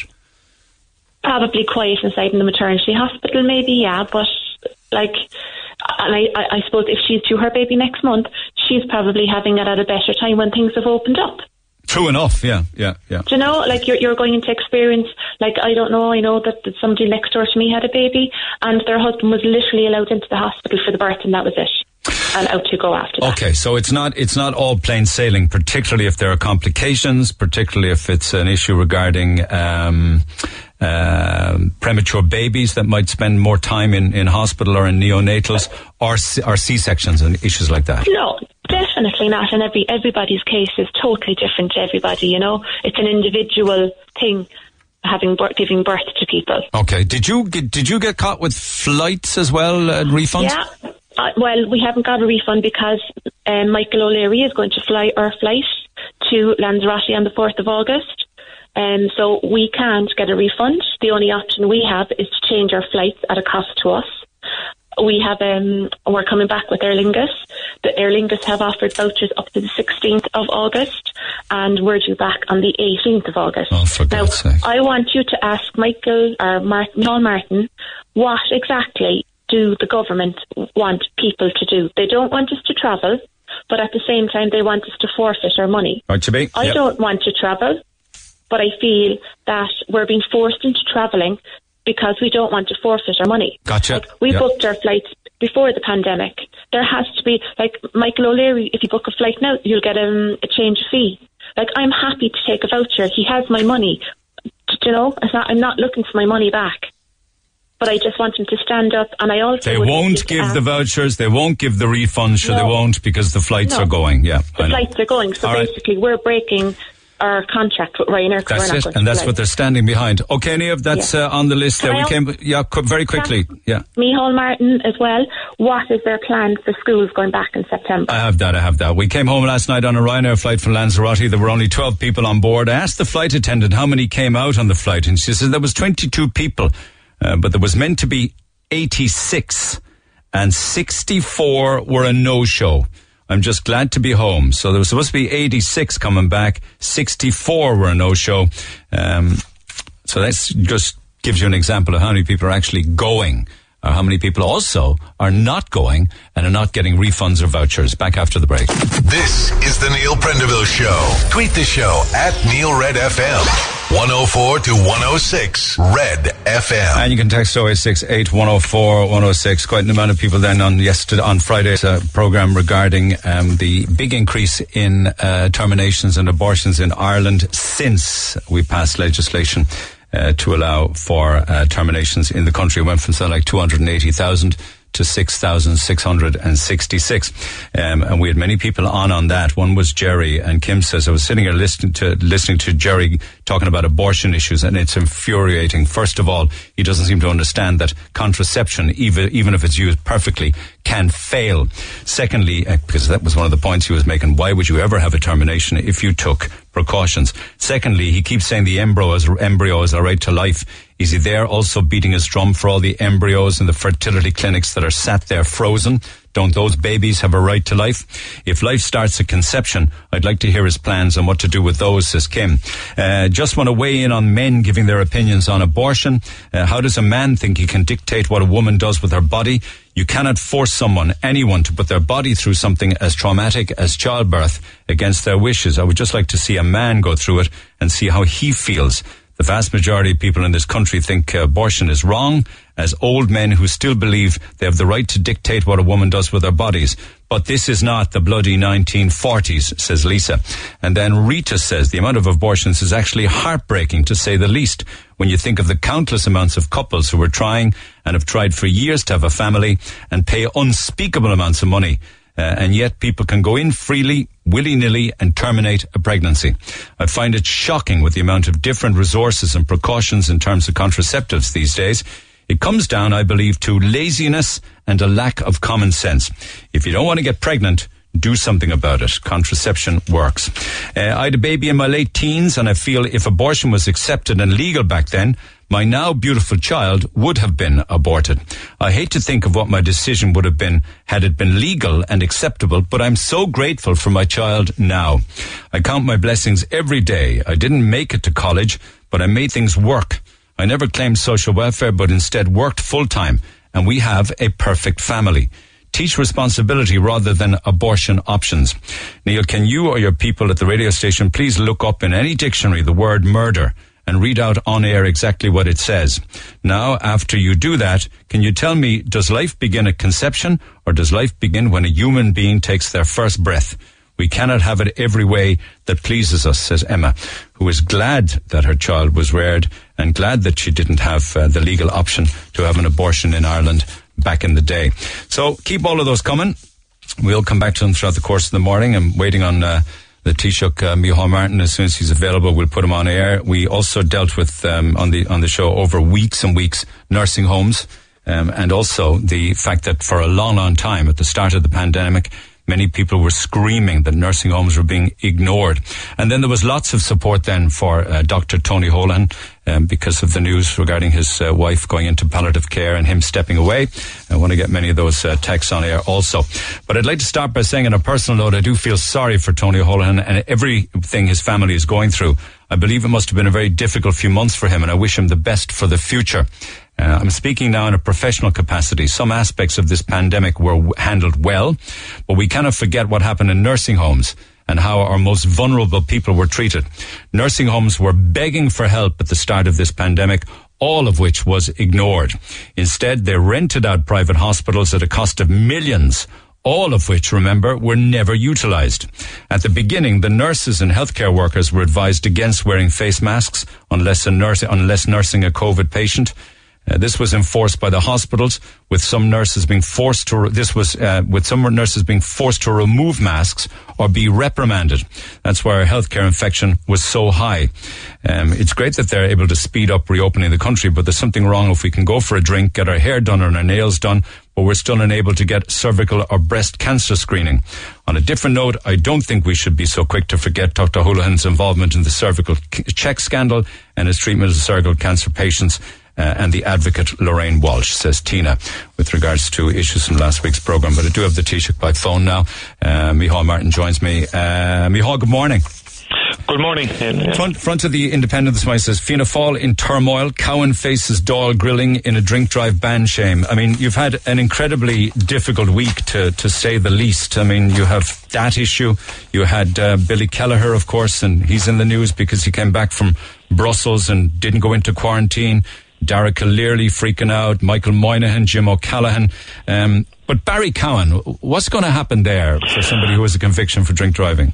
But just got to say, the first instance, notwithstanding all of that, my entire focus focus for the last week has been on the, the, the core issues facing the country in terms of COVID 19 itself, the, the travel issue, um, which we dealt with on Friday, and which will, in cabinet subcommittee, which will go to the cabinet today in terms of international. No, I get to, I get to that in a moment. No, I just want to say that I'll come back. I'll deal with all those issues. Don't worry. And the, the other key issue in terms of getting children back to school in September, um, and dealing with the the ongoing necessity to keep the community transmission of coronavirus down, because if we don't do that, we'll find it very difficult to engineer economic recovery and that's part of the work of the cabinet this week in terms of the job stimulus program. Michael McGrath will be involved with that with with the Taoiseach Leo Varadkar and. I, mean, Micheál, I, I, have yep. I have all of that. So, I'm going to try and get to those points, but people, no, I just want to make the point that that's the kind of issue that has dominated me for the last week as well. In terms of of of, of the, minister, the, the ministerial appointments, I knew the day I was appointed that once I would make those appointments, that there would be a lot of difficulty afterwards uh, because we just didn't have enough posts uh, for the number of people who obviously were hoping to get selected and had ambition to get selected, which is, is fine. I have no difficulty with people having that, but there simply wasn't enough positions there, uh, and that was going to create difficulty, and it did create difficulty and anger among some individuals. But I, I, I would anticipated that, and there was no way out of that. Uh, but again, I think we have to keep the focus on the issues that, that affect the public most. In relation to Barry Cowen, um, I didn't know uh, about that until Friday. Um, and he he did. I mean, at the time, uh, he I think received penalty points in relation to it, uh, and he was put off the road. Mm-hmm. Um, and um, given the level above um, the limit that he was, um, and he himself has uh, apologised profuse, you know, profoundly. He, he's very ashamed of it. Uh, he has said that. Um, now, I did. I wasn't aware of it at the time. Um, should he have said it to you? Should he have told you he should? He, should, he should have. Yeah, and I said that to him, and he what should did have you made say me aware of it. What did you say to him? Uh, look, I'm, I asked him what happened uh, and so on. I said you, you should have alerted me to that. He said he was very ashamed of it, um, and um, it was an appalling lapse of, of, of judgment uh, on his part, um, and. Um, and and he accepted you know uh, the, the punishment at the time and so on, um, and and that's that's what happened. Yeah, yeah, yeah. I mean, it's like two things that we're being told always in, in this country is, is don't drink and drive, and don't drive alone on a provisional license. Like he did both, notwithstanding the fact that he was a 49 year old man still on a provisional license. It's it's bizarre, isn't it? Well, uh, historically in the country, many people drove on provisional licenses for quite a long time. Um, uh, not, I'm not excusing that, by the way. Um, and um, he has since uh, has a full license. Um, but but again, I wasn't aware of that. And um, and again, this was something that happened some years ago. Um, that said, uh, I think he, he is fully aware um, of the lapse of judgment that this involves. And is that good? Uh, is that good enough for you? This, if we're the UK, some would say this would be a resignation issue. He would just fall on his sword and go, or at least if he didn't do that, that you would sack him. No? Well, I think in, in terms of, of justice being meted out, I mean, he, he, he you know, he, it did get dealt with at the time four years ago.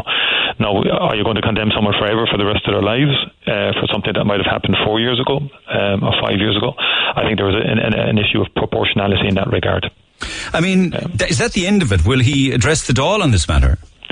He may very well do that, yes, yeah, um, and um, he, he may seek to do that.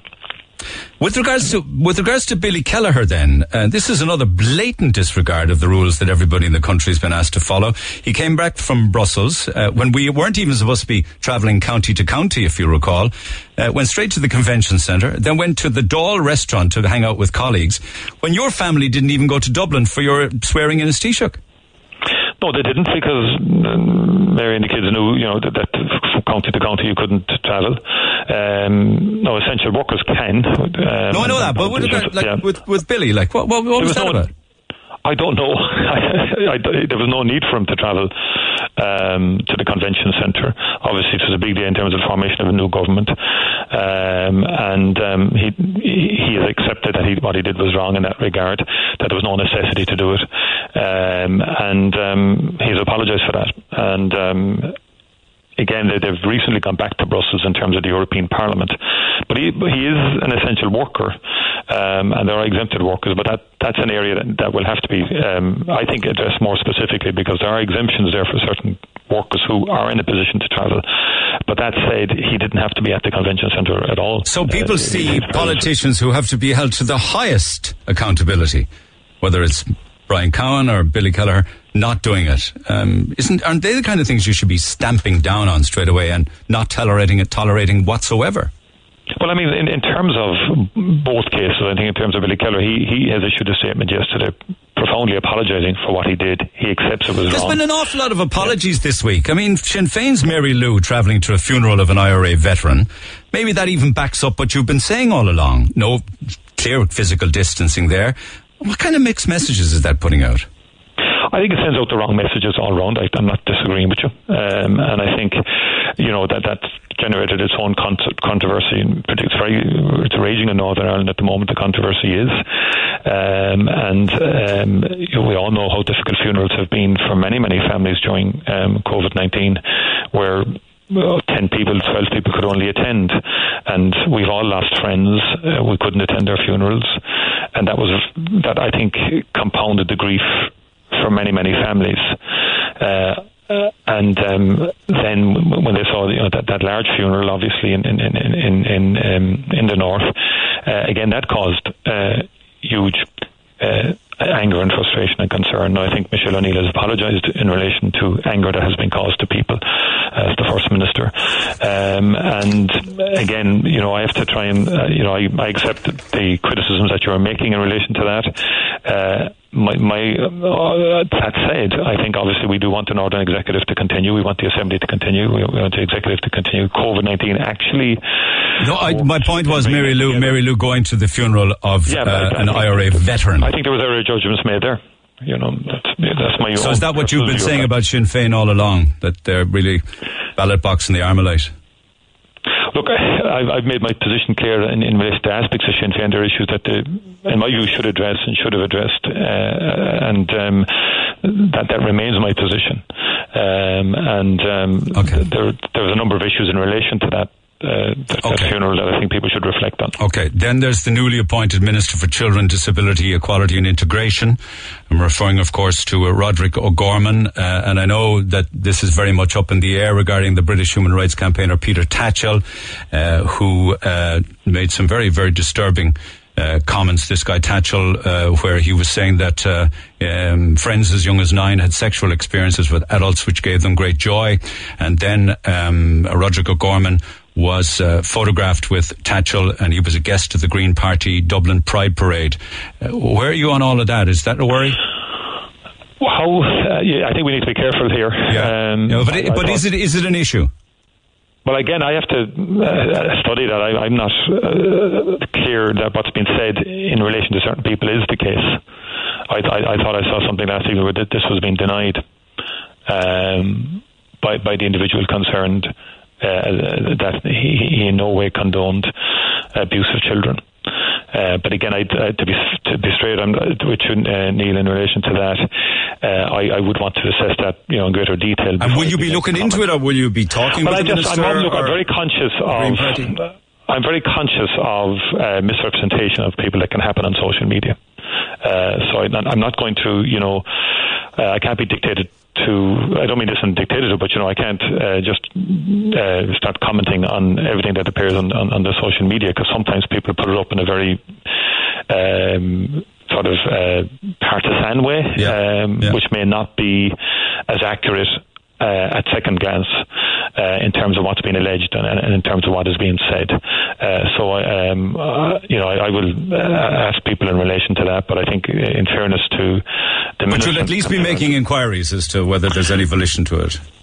Yeah, but I don't. I mean, I don't. I'm not clear as to how the minister has been associated with this, uh, other than a photograph that appeared on social media um, yeah, at the pride at the pride parade. So, uh, you know, I think we need to just be cautious in terms of how um, any innuendo is, is, is, is attached to that, and I would be very um, wary of, of, of commenting on that now until I. Okay. So the cabinet meeting this morning, um, what will you be discussing with regards to people who want to travel, can't travel, can't get refunds from Ryanair, quarantining and issues like that? Are you pushing all of that back now?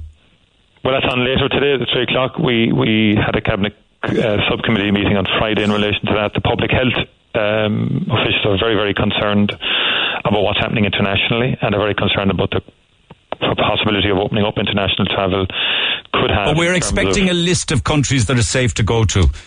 Is that going to happen? That won't happen today, um, but we will uh, be indicating the timelines in terms of uh, and the methodology uh, in relation to how um, that gets developed. We're taking a cautious approach to reopening international travel. Uh, a very cautious report, uh, approach. Why? Because we want to keep the community transmission of COVID nineteen down to the very low levels that it is at the moment. I, I know that, And but it also- was a, was the third week in July. That's not going to happen then. It's, it's been, we- will push back a decision to, to the latter part of July. And why are we doing that, Neil? Because what, what is our overarching objective for the next six weeks? I want to get the schools open. I want to get as many children back in school as possible in the end of August. I want also you. I just heard you earlier in terms of prior to the interview talking in relation to uh, non-COVID relation to, uh, related uh, med- uh, medical issues, uh, diseases, and, and, and the need for diagnostics. As you know, when the ICU beds were full of There are other, there are not, there are other issues unrelated. I'm just trying to get a straight answer to a straight they're question. not- are you pushing back? Will there be no list yes, of green I mean, I- countries? we have a we have a cabinet meeting today. I don't want to preempt everything that's going to be decided at the cabinet meeting, but I'm telling you, you can read between the lines. We're going to be very cautious, re- and I'm giving you the reasons why. Okay, The- so- the, the, the, just the two priorities are: we have to deal with education in schools, and we have to deal with the non-COVID. Otherwise, if the hospitals, if there was a spike in the next six weeks, occasioned by international travel and the opening up generally, that would then impact on the capacity of our hospitals. But why would it be any with- less with- safe with, to uh, go overseas to a safe country and to distance when you're on holidays? Why is that different to doing the same here on holidays in another county? But we will be developing um, a list of countries to which it will be safe to go. Uh, it won't be announced today, but we will be developing that list, and it will be reviewed every fortnight. Because two weeks ago, what you might have considered to be a safe country wouldn't be safe today. You saw at the weekend, for example, in Catalonia, where uh, entire areas were locked down again. But you saw in Britain, for example, where Leicester. But why are the pla- but why week. don't you just ban flights then? So then at least other people, like I spoke to last week, many families. One woman, La Rosari, they lost two thousand one hundred euro because Ryanair won't give them money back.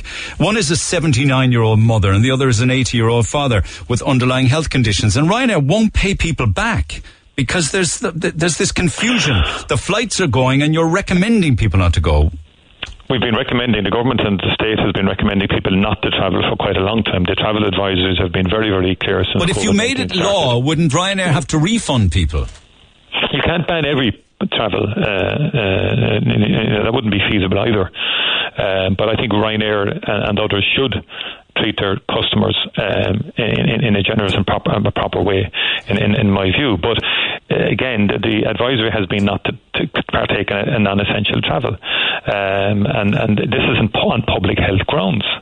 Uh, it's a very serious virus, and it's, it's one of the issues with the virus is that when people get it, particularly if they get into intensive care, they can be in intensive care for weeks. So you're saying that Ryanair should refund or give vouchers and just Well, I think do look, the decent uh, thing? I think the, look, the, the Ryanair will have to engage with its customers in, in, in the medium term, and I think They're not. have to be responsive. Okay, but I mean, I just think they should, in, in my view. And we will look.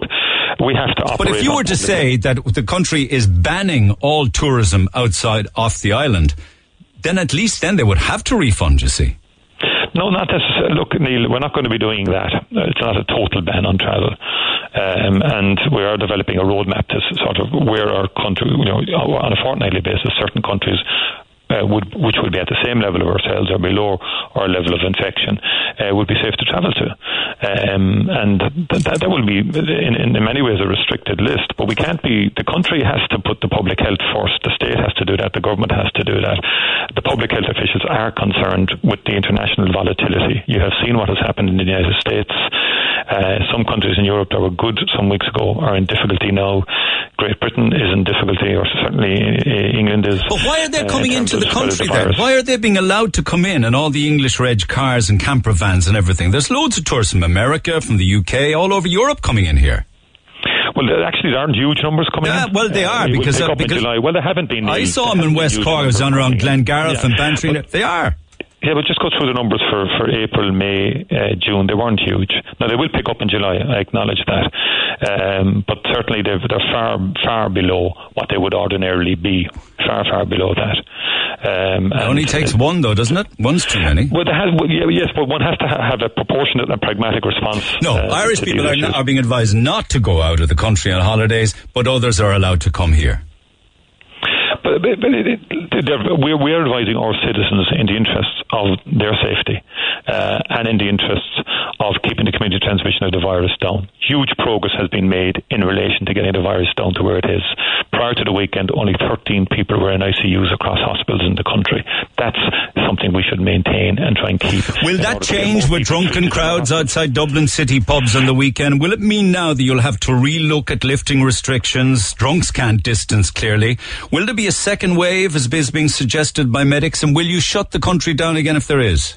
Well, three things on that. We have we have a report today from the Gardaí because on Friday we asked the Gardaí to um, do a major weekend operation, and, and Operation Navigation did kick in on Friday evening. About five and a half thousand. Um, pubs and licensed premises were, were, were inspected by the guards. The majority, by the way, were, were compliant, but there were breaches um, of, of the regulations. And social distancing, in a number of cases, clearly uh, uh, was not observed. Uh, so we're going to have to review that. Uh, As you know, pubs in general were due to open on the 20th of July. Will you push that back then because of what Uh, that, we've that's seen? an issue that we will consider. We've made no decision in relation to that, but we'll take on board the Gardaí guards report. Because today. the pubs opened in the UK and they couldn't control it. But I think all of us have to behave responsibly in relation to this. Uh, and I think the, the majority of publicans did, has to be said, but quite a number didn't. Um, and we are concerned about it. Um, and, um, you know, we're, we'll be looking at this very, very carefully. Um, and in relation to we want to avoid a second wave. That's why we're taking a cautious approach. Would there would it ever be contemplated to have another economic shutdown? Would that ever be necessary again? I think, uh, as Tony Holohan, who I spoke to last week, um, uh, before, you know, before he had to uh, obviously to take the time off to be with his family, uh, to, to time out to be with his family in, in a very difficult circumstances, and I've spoken to Ronan Glynn and others in And? the public health side. Um, you would. Oh, you still there, Micheál? Oh, that's tragic. Hmm. Not quite sure what happened there, Micheál. Okay, I'll try again after the break. Hold on there. Text the Neil Prendeville Show now. 086 8104 106. Red FM. Unfortunately, I lost that line. We're endeavouring to get it back. If it happens in the next few minutes, well and good. Uh, but it was very unfortunate because I was conscious of the time that I had and I was trying to plough through as much as I could. It seems that with regards to um, you know, travel we're none the clearer, but I think I might have him back at this stage again. Micheál, you were just, I was just saying, with regards to another lockdown, do you ever envisage that happening again, even if there are spikes economically? Yeah, I don't know how much of, of my answer you picked up, but what I was saying was we probably, I spoke to Tony Holohan um, last week um, bef- before he had to take time out to be with his Yeah, I- I got all of that part, yeah, Oh, sorry. Basically, we would do things in a more nuanced way. Um, we learn lessons from the, the first phase uh, and, and, and what worked best. Uh, and as I said, uh, we, we should all remember that the social distancing works best. Um, washing one's hand, all of that is still critical to preventing the spread of the virus. Um, but it depends on the nature of a second wave if, if it was to occur, um, and in terms of how one would respond to that. But public health people say one would their advice would be, uh, you know, you learn lessons from the first phase and what we did, what worked, uh, what was most effective, and, and, and apply that. then Do you believe it was necessary now in hindsight to lock down the economy, or was that a mistake? No, I think it had to be done. Uh, in, in, I, I do. And what think, and what about school- measures before that were effective. The, you know, the banning of mass gathering and all of that. And what know. about schools reopening then? Because the teachers don't seem to be up for it. I think we we have to get children back to school in the end of August. I'm of a view that the we limit the life chances of children if they're out of school for far too long. My view is that this is about the development of the child that comes first, and child development will be impaired if um, they're not back at school. How are you going to do it though if the unions are raising questions? Well, we will work with all concerned, um, and uh, I think we can get, get get this resolved. Uh, I'm going to spend a lot of time on this over the next number of weeks with the Minister for Education, Public Health personnel, and the COVID Committee will meet again to, to, because all of the to, to Taoiseach and Eamon Ryan and others are all very committed to this issue to getting the schools open, uh, both at primary level and, and at secondary level. Um, and other countries are doing it across Europe. Uh, but I, I, I, we also would be of a view that children with special needs, children who, who uh, are in a disadvantaged background, for example, who wouldn't have access to technology, they need to be back in school because they need the full Okay, so, resources the- of a so school. kids need to be back, and you're life. going to do everything to make that happen. What What about incre- what about extending maternity leave and maternity benefit by three months, as many many mothers want to happen? Yeah, that's good. That will be considered this week by the, the cabinet. Cup, uh, Well, what, what, what, on, what do you um, think of that idea? Well, I think I'm not going to make commitments on it right now. Why not? there- we have a minister because we have a minister for public expenditure, Michael McGrath, and we have a minister for finance, and they'll take re- recommendations to government in relation to that. Well, what would your recommendation to them be? You're the boss. Look, that's not the way it works, Neil. I'm not going to be making announcements on behalf of every single minister or, or, or commitments for that matter on, on behalf of them. But we are aware of the You- issue. Well, you're extending Uh, COVID payments, aren't you? So why wouldn't you extend maternity benefit? Well, look, uh, as I said to you, that will uh, that's an issue that will be dealt with by the broader government, and obviously the Minister for Public Expenditure and the Minister for Finance will be coming to us in relation to that. Uh, we're aware of the issue, uh, we have to uh, obviously assess all of these uh, demands and, and, and various requests. Do you think it's a reasonable request? coming onto the table? I can understand it. Yes, okay. I can understand it. So you have a new jobs initiative, which will throw another billion at it. Apparently, what what's that about? Is that directed at young people whose prospects are bleaker than ever now because they can't get jobs overseas, in the likes of America, Canada, Australia? They're all closed. What's the initiative? Uh, I know that you're extending the COVID payments beyond Octo- August 30th. Are you encouraging people to hire new staff and you'll pay the wages? Is it? Well, what the again, the scheme hasn't been uh, announced yet or developed yet. Uh, there's work on underway. Uh, obviously, the wage subsidy scheme in the first instance is, is, is, will be will be assessed and evaluated. That has proven to be very effective for keeping viable businesses intact uh, during during the lockdown and during obviously the impact of COVID, uh, and again, how do you fine tune that? There won't be anyone falling off a cliff in relation to those schemes. In other words, it all ends on, on a particular day. Um, but we also are particularly worried about young people, and you're correct in focusing on that. Uh, we do need um, to develop measures that would. Uh, facilitate young people to get into work uh, and to get work. Um, so if you hire new travel. staff, we'll pay 85% of the wages. Uh, sorry, you're saying that if not people, I'm not. No, we haven't made any decisions yet in relation to. You don't seem to have made uh, decisions on anything. Everything seems sorry, to be up for conversation, up for discussion. Neil, with res- Neil, we're one week in office. We've we've given people a timeline. We said by the middle of July, uh, third week of July, second week of July, we would have um, an announcement in relation to a job stimulus program. It's a whole of government announcement. I'm not going to do it because you've been you've been kind of the eyes off the ball because of all of the other no, carry on. No, very firmly. No, I mean some people would say, do you do, do, do you research people? Do you research people that you put into cabinet at all? Like. No, you know, the, the eye is very firmly on the ball in terms of jobs uh, and the job stimulus that has been announced. We're going to do it. Obviously, the department's concerned of putting the, the, the, nuts and bolts of that together. It has to go before a cabinet committee. It has to go before the cabinet. And what will you do with uh, regard? Uh, will there be tax increases? will there be austerity if looking forward, or would you give a straight answer to that? No, there's not going to be austerity. Uh, we, we, as I said, um, there's a deficit of about 25 billion by the end of the year. Could be higher. Uh, that's not austerity. Uh, that's borrowing at very high levels to try and maintain people, people's livelihoods, maintain their incomes, and maintain jobs and maintain companies. The focus of the jobs initiative will be on small to medium sized companies, Neil. I will be trying to give them a combination of grants and loans, very low interest loans, to survive. That's what the Jobs Initiative is about. And will they, we'll also have a focus on young people to try and get them uh, alternative jobs and job, job activation, reskilling.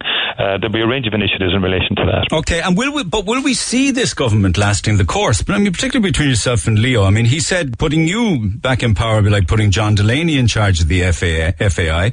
He said you were like a priest engaging in sin behind the altar. The priest, the, the press this week called you an altar boy. I mean, how do you, why do you put up with all that? You're in great form today, Neil. Uh, no, um, no, but like, I mean, no, we, we, all we no, ever see, I mean, how are you going to put up with All we ever see of Varadkar is photo bombing, quoting Churchill, quoting Lord of the Rings and Mean Girls and Terminator. Do you not find that frustrating as a politician? I think, look, myself, Leo Varadkar and Eamon Ryan have worked well in joint negotiations. We had an obligation to get a government together. We've managed to get a programme for government together. We're determined that it will last the full four and a half to five years. Why? Because it's important to the country that it lasts and gets things done in relation to housing, health, the climate change issue, and a range of other issues. The cost of insurance, for example, we want to get that down. Um, we want to help just small, small to medium sized companies, and we have to deal with COVID 19, which is a, a, never unfortunate reality that's having a terrible impact on, on, so on you prefer all of these sideshows to go away so you can get on with the job that you're hired to do, is it? Well, I'm, retire- I'm, I'm remaining focused on the key issues that face the people. That will be my focus as Taoiseach. And I'm not going to be diverted from that um, because the issues are too serious. Well, what if Fine Gael um, asked for Brian Cowen's head? From, uh, particularly issues that arise from COVID 19. Yeah. What'll happen if Fine Gael look for but, Brian Cowen's head? But that, that, that doesn't arise and hasn't arisen. And as far as we're concerned, we're working together. I work together with the three leaders. We have a, an open relationship. We we engage if there's issues to be uh, discussed between us. We we have a forum to do that. We we specifically put in mechanisms into the programme for government to deal with issues, to deal with controversies. That's there. Uh, so we have a way of dealing with these issues and resolving those issues. Okay. Um, and very, we're very committed to sustaining the government. Very, very finally, is the convention Convention Centre still on? Are you saying? Are you still saying that's up to BAM and Live Nation? No, that, that, that is, the government has made a commitment to that. That that stands. Uh, uh, since I last met, again, I checked that out. Like it's there. It's there to go ahead. It's there to progress. That there's the government's commitment in terms of resources remains. Now, second hospital for the a hospital for the north side is that still in the cards? Well, I mean, there's, on the National Development Plan, there's provision for a second hospital in Cork. Uh, the exact specific location hasn't been identified, um, and the progressing of that is still underway. Um, and again, that's around trying to get an elective hospital that would deal outside of the you know, the congestion that happens in a trauma hospital like the CUH to get the operations done, the, the, the basic operations like hip and knees and cataracts, that we can get them done in a more, a more faster way, in a more effective way, and efficient way. Uh, and that, that's, that, that's what that's about. So all that yeah. was on the table remains on the table. No changes there. No, no. Okay, all right. In relation to the second hospital, no, it'll take time. Obviously, I mean, it was, it was in the national development plan. That plan will be reviewed, um, and but obviously there will be a need for uh, that, that facility in Cork. Okay, thanks for taking the call. Um, much obliged Thank to you very much much. I could. Have a good day. I'll let you get back to the cabinet meeting and stuff like that for the rest of the day. Taoiseach at Micheál Martin by phone. Your thoughts on that? A welcome text 0868 104 106. Sorry for that uh, uh, unannounced break in the middle of it, but that's uh, live radio for you. Get it off your chest. Call Neil Prendeville now. 1850 104 106. Red FM. Texter is absolutely right. At one stage during the interview, I called uh, Barry Cowen Brian Cowen. My apologies for that, Barry Cowen. Uh, it's just I was moving at a fair old pace there, trying to get through as much as I can, and I inadvertently slipped up there. Apologies for it. Your lines are open for you. You can text 0868 104 106. Micheál Martin is some neck on, or, on about not condemning people uh, for three or four years, uh, but he still condemns Sinn Féin. I don't know what that means. Uh, well, the point being that there was no social distancing at Hall's homecoming. Uh, that's just two-faced. One rule for him, and he still slates Sinn Féin. Well, I asked him the question on it. That's why he responded. Many families have holiday booked, uh, holidays booked. Ryanair still flying, and our Muppets in government can't make decisions on travel. Uh, we should stop flights, all flights. Ryanair should not be supported after this. Um, listening to Micheál sounds as if I'm listening to Boris. Don't travel, but do travel. Uh, I think it's double standards. My daughter has L plates. This is regarding uh, Barry Cowen. My daughter has L plates on her car, and her sister is a learner. When she was stopped by the guards, they asked for licenses. Did Mr. Cowen ever get any hassle? Uh, any other person on a provisional license would get a lifetime ban, says Martina. Don't know about the lifetime ban, but questions are being asked like, do you, do you, do you check your cabinets and do you check um, and chat with them and see if there's anything that needs to be told? Um, if there's another economic shutdown and lockdown, people will just revolt against it. It's not sustainable to share people's businesses. Uh, well, I think I suppose you're saying it's not sustainable to shut people's businesses. We're an economy after all. Um, Micheál needs to grow a spine and actually stand up for the rights of the people who he serves. Politicians serve the people. Stop dictating to us. There seems to be a lot of things up for discussion. That's one of the things I learned from the conversation with him this morning and other issues will involve the fact that he's saying that he won't divulge things on radio that haven't been agreed or haven't been announced in cabinet. I kind of understand that. But we'll get some calls on the air on that and lots more besides. Simone, good morning. Good morning, Neil. Um, Barry, Barry, the Barry Cowen story is, is a big one, all right, for sure. What are your thoughts on it? Well, to be honest, no, Neil. If it was any other Joe Soap in the rest of Ireland, and if we were caught o- driving over the, the limit, we'd get an automatic 12 month ban. Would it be 12 months or is it, is it three months for a reduced amount or something, isn't it? No matter whether you're a glass over, a sip over, a pint over, or a barrel over, it should be automatic ban for 12 months and your license should be taken off you, full license should be taken off you and you should have to go in and do a theory test, get 12 driving lessons, the whole lot. I'm sorry, but I'm a parent of two Well, he didn't, he didn't have to do any of that because, um, No, he didn't. he didn't have a full license, you see. But he shouldn't have been. So he'd no full license. So he was driving on a provisional license. So was his car taken off him? Because my husband had a full license and he left his license go because he didn't need it. He, he worked in America and he lived in Australia and he was always getting work, a lift to and from work. He was a carpenter and it was 11, 12 years. And when I met him then, I said, look, man, now I'm set, fed up with driving. You can go get your Yeah, license. When yeah. we went up to the driver's license up by Old Liebert on the Model Farm Road, right, and he yeah. went in and he'd all his uh, information filled out and everything, and they looked him up and said, "Oh, I'm sorry, you haven't renewed your license for ten years. It's now expired. You have to start again." So my husband had to do a theory test and do driving lessons, and he's waiting now for a driving test. But because of COVID nineteen, there's no exams being taken. So that man Ah, yeah, but we're talking, we're, we're talking about 2016 and things might have Oh, been I- faster then, oh, yeah. oh, I know that, but it, like I'm with my husband ten years. But how so- could you be 49 years old and still be on a provisional license? Do you think there are many of those people around? Oh, I completely, I uh, 100% agree. There is a lot more. And then, sure, years ago, wasn't the case of the lucky draw? Your name was pulled out, Yeah, you were given a full license. So maybe they need to go back to that lottery system again. But I think it's an absolute disgrace. 200 euro fine and three months off the road. No, I'm sorry, it should be 12 months. Minimum of 12 months, depending how severe your alcohol consumption is over the limit. Okay, okay. And do, do you believe that it's a resignation or a sacking offence? I think he should resign. I actually, Barry Cowen, he was, what was he? He was, he, in, since 2016, he was the spokesperson for Fianna Fáil, getting formation of government and his support of social protection and uh, he's, he's held roles in, not in baby jobs. He was the spokesperson for Fianna Fáil. I'm sorry, but he's not my spokesperson. I don't want somebody like that representing me.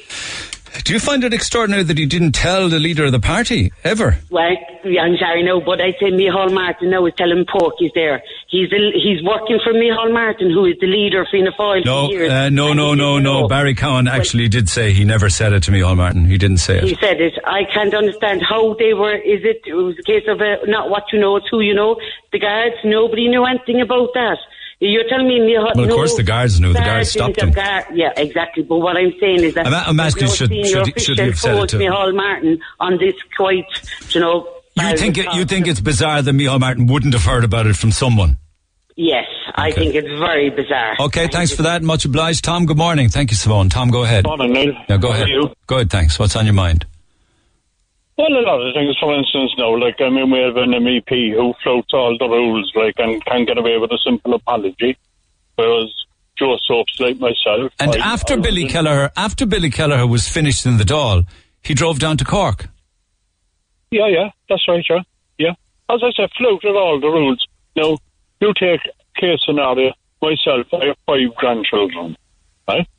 I saw, I saw them five grandchildren three times in three months, in nearly four months actually, and that was outside my house on the street where we were physically distant. I know, We yeah, I know.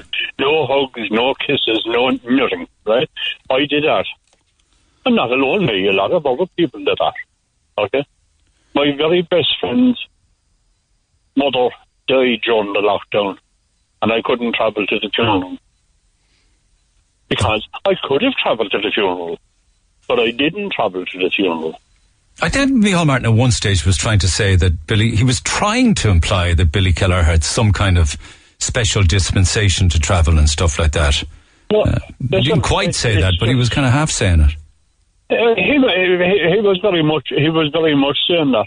Look, mumbly me, because I No, but like if he if he, he's saying that if Brian Cowen, Barry Cowen, I've done it again, Barry Cowen and Billy Kelleher have both apologised, that's good enough for him. Well, but what about the rest of the people? Is uh, are they exempt from everything once they have his his blessing? No, hold on. No, go back to Barry Cowen, who I wasn't going to mention, but anyway, know that we had uh, that were the. The dogs in the street, knew, street knew that he was banned from driving. I mean, we have Facebook now, Neil. Uh, uh, it's a very See, I, I don't know anything about that. I don't know that the good dogs in the street knew anything. Well, I well, I tell you that everybody knew about uh, about Barry Cowen being dri- being banned from driving. Now, me, Martin, is Russian, be I've been upon just just finds it out after he appointed him, not before, Okay. just after. Okay. Right? Okay. Now, there's another there's another aspect here. We're we're getting a, a lot of press about uh, the Sinn Féin funeral in the north, and okay, rules maybe have uh, were broken there. But we had a we had a funeral of a mortal Garda, eh? and I saw that on television, and I didn't see I didn't see any. I saw large crowds and no social distancing. Well, that I- is true, and we had the Black Lives I- I don't Matters, and then we had the carry on in the pubs in Dublin at the weekend. Yeah, yeah. I yeah. do, don't mind the pubs in Dublin. What about the pubs in Cork? I came into the city just for a look around on Saturday on Saturday night. There was mayhem in here. They were falling around the place, drunk, going from pub to pub. There was. Where? What? What streets were they? Well, on Washington Street, obviously on the main street on Patrick Street, where they were going from one place to another. I passed, I passed a pub that never served any more than a packet of, uh, a packet of peanuts and a packet of crisps, and there were two bouncers outside the door. And now they're serving some kind of food, is it? I have no idea whether they are or not. Well, if they I got a visit from the cops, I they'd know all about it. as a rule anyway, like, but, well, anyway. Like, So you you say you saw stuff in the city that was alarming then on Saturday night?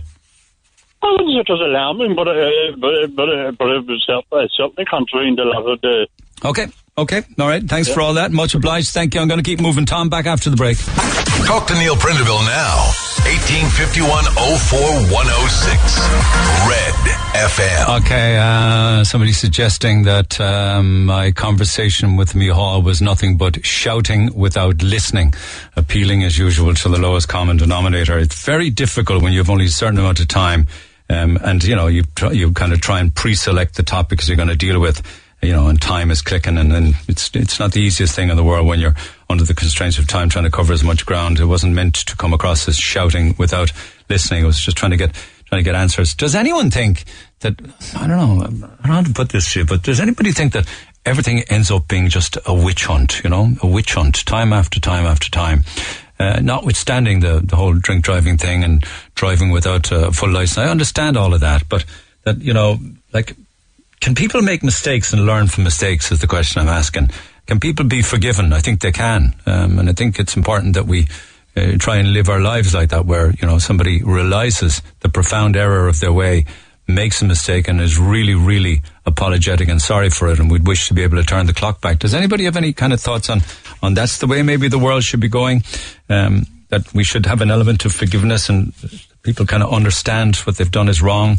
Uh, That they wish that that nightmare had never occurred. You know, I mean, I think of some experience of that. I don't know whether you know, this always has to be turned into a, a witch hunt against people, whether it's in public or private life. Ba- Michael, good morning. Good morning, Neil. Uh, your, your is excellent. Actually, yeah, people should be forgiven, really. You know. Oh, you think? Oh, so you think that, do you?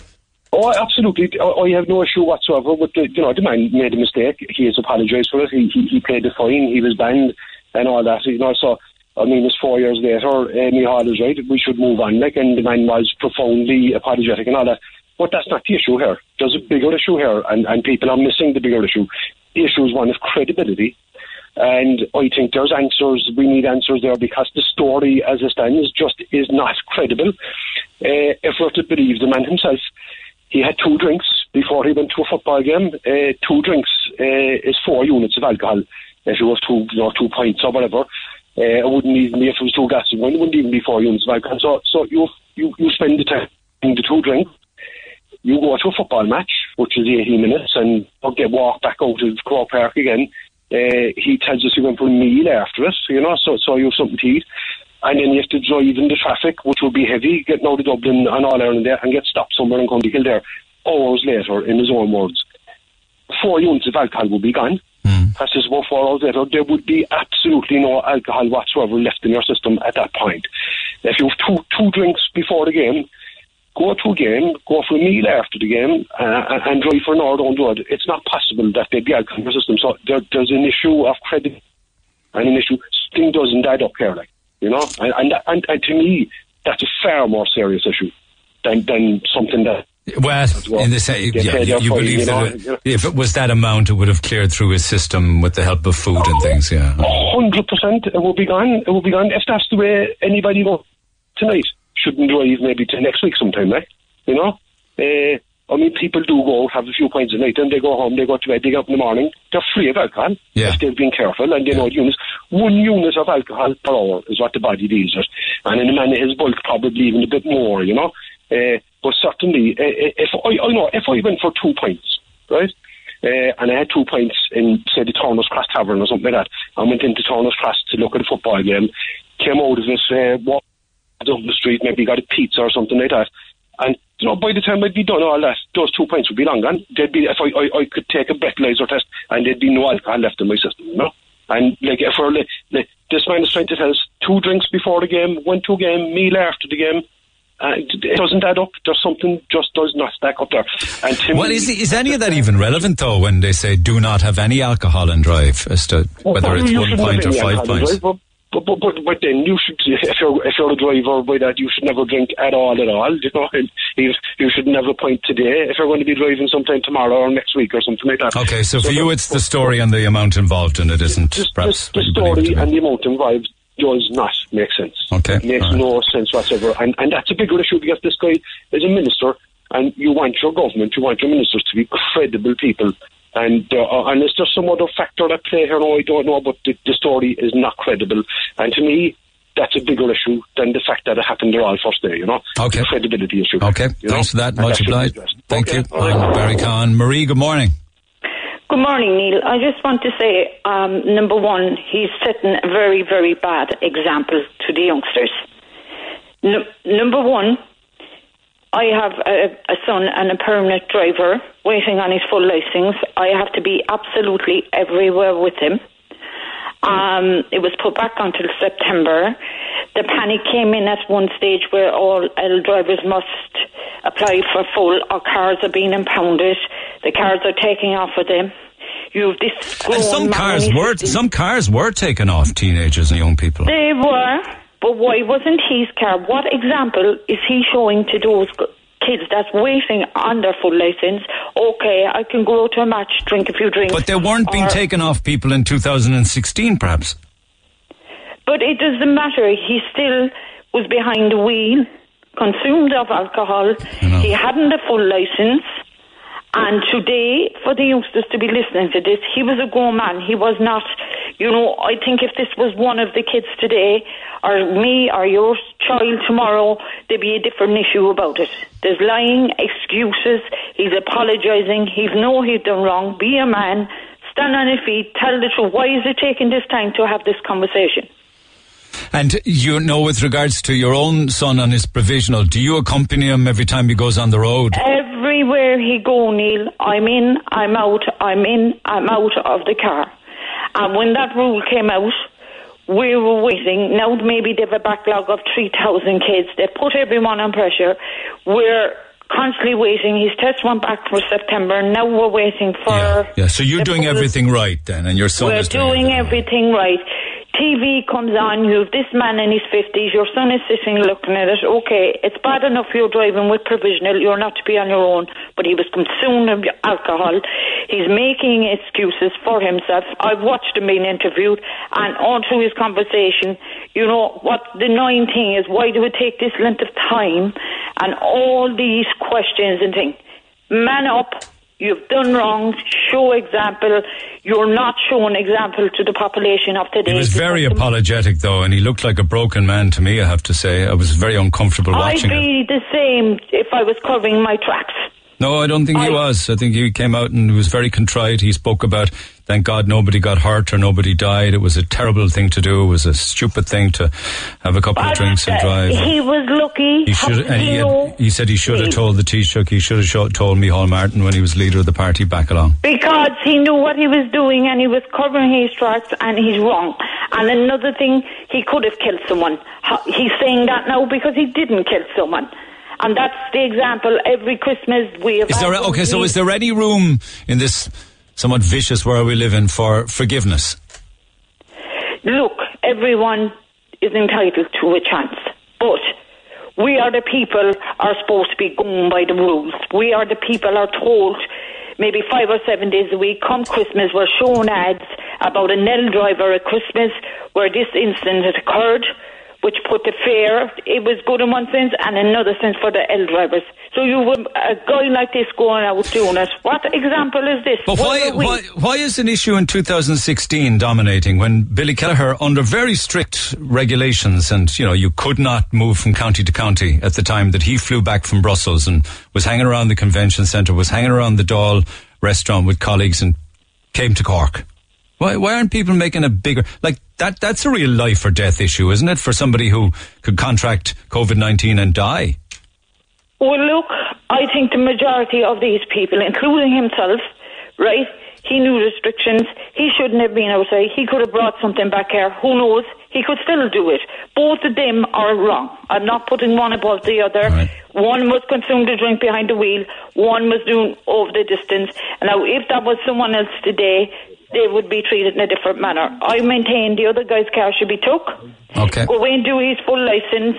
Okay, everyone's entitled to mistake. You pick up the paper, you see dr- man drunk driving, blah blah blah. He gets caught, this and that, disqualified from roads. Why isn't these? Is it one rule for us and another rule for these? Okay, thank you, Marie. James, good morning. Good morning, Neil. Go ahead. You're on the air. What's on your mind? Just two quick points, Neil. One Good about man. the driving licence, and this is just my own opinion. Um, I don't think there should be uh, a of permit that leads to a full driving license. I I think when you when you come out to start and get your license, whether you're 17, 18 or whatever age, it should be a long process to get it.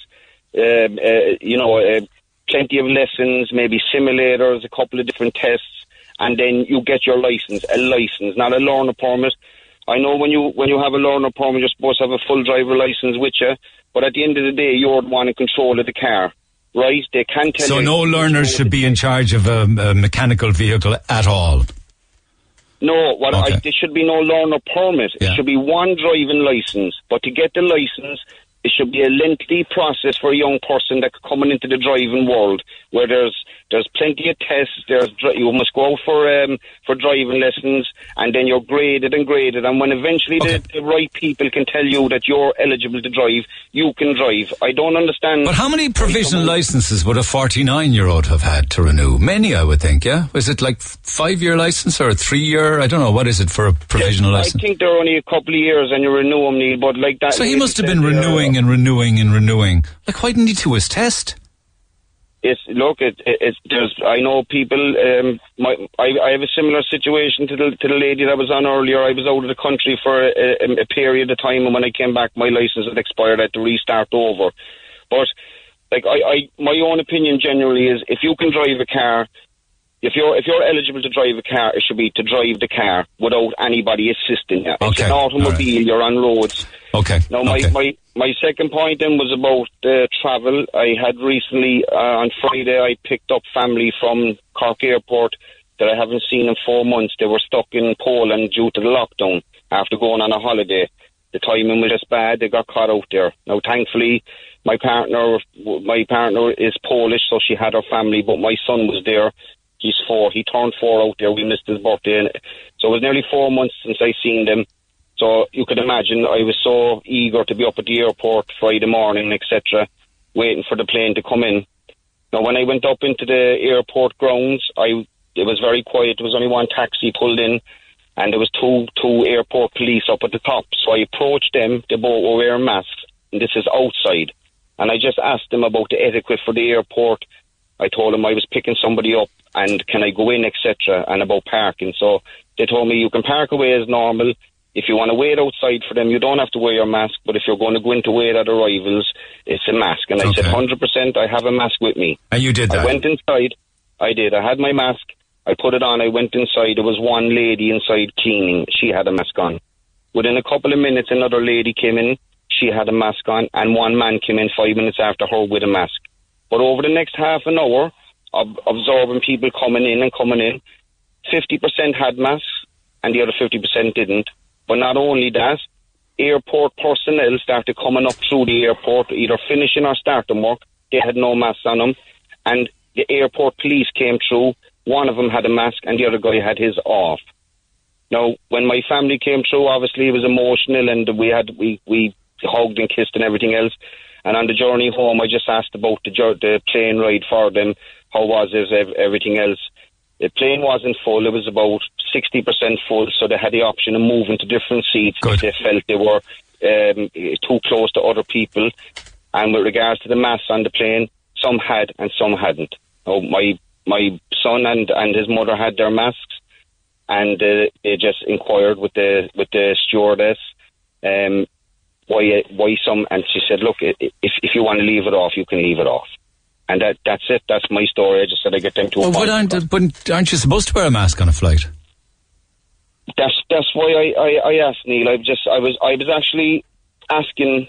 I was I was inquiring on on, on to them on how uncomfortable it was. I, I wasn't expecting her to say that you didn't have to have the mask on. I actually thought she'd say yeah. And did they had the then? Okay. on. Oh, well, that's your observation that you. That's what, that's what happened. And you, you, they were asked for name, address, and phone numbers when they got off the plane, were they? She, she she had to fill out a little form with where where she was going. Yeah. Um, and uh, it was uh, her her name, her address, and a phone number. Now we're back. Today is Monday. They're back since Friday morning. Nobody has contacted her.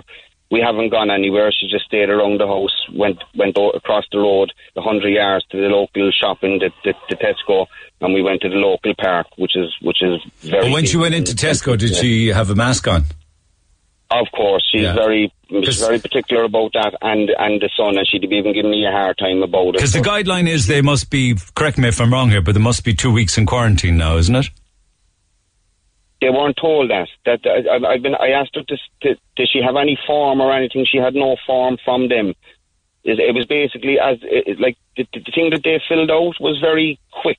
It wasn't like, you know, it wasn't. She didn't feel under pressure from it. It was just like fill it out for the sake of filling it So out. no guidelines were given to her to take away with her or anything.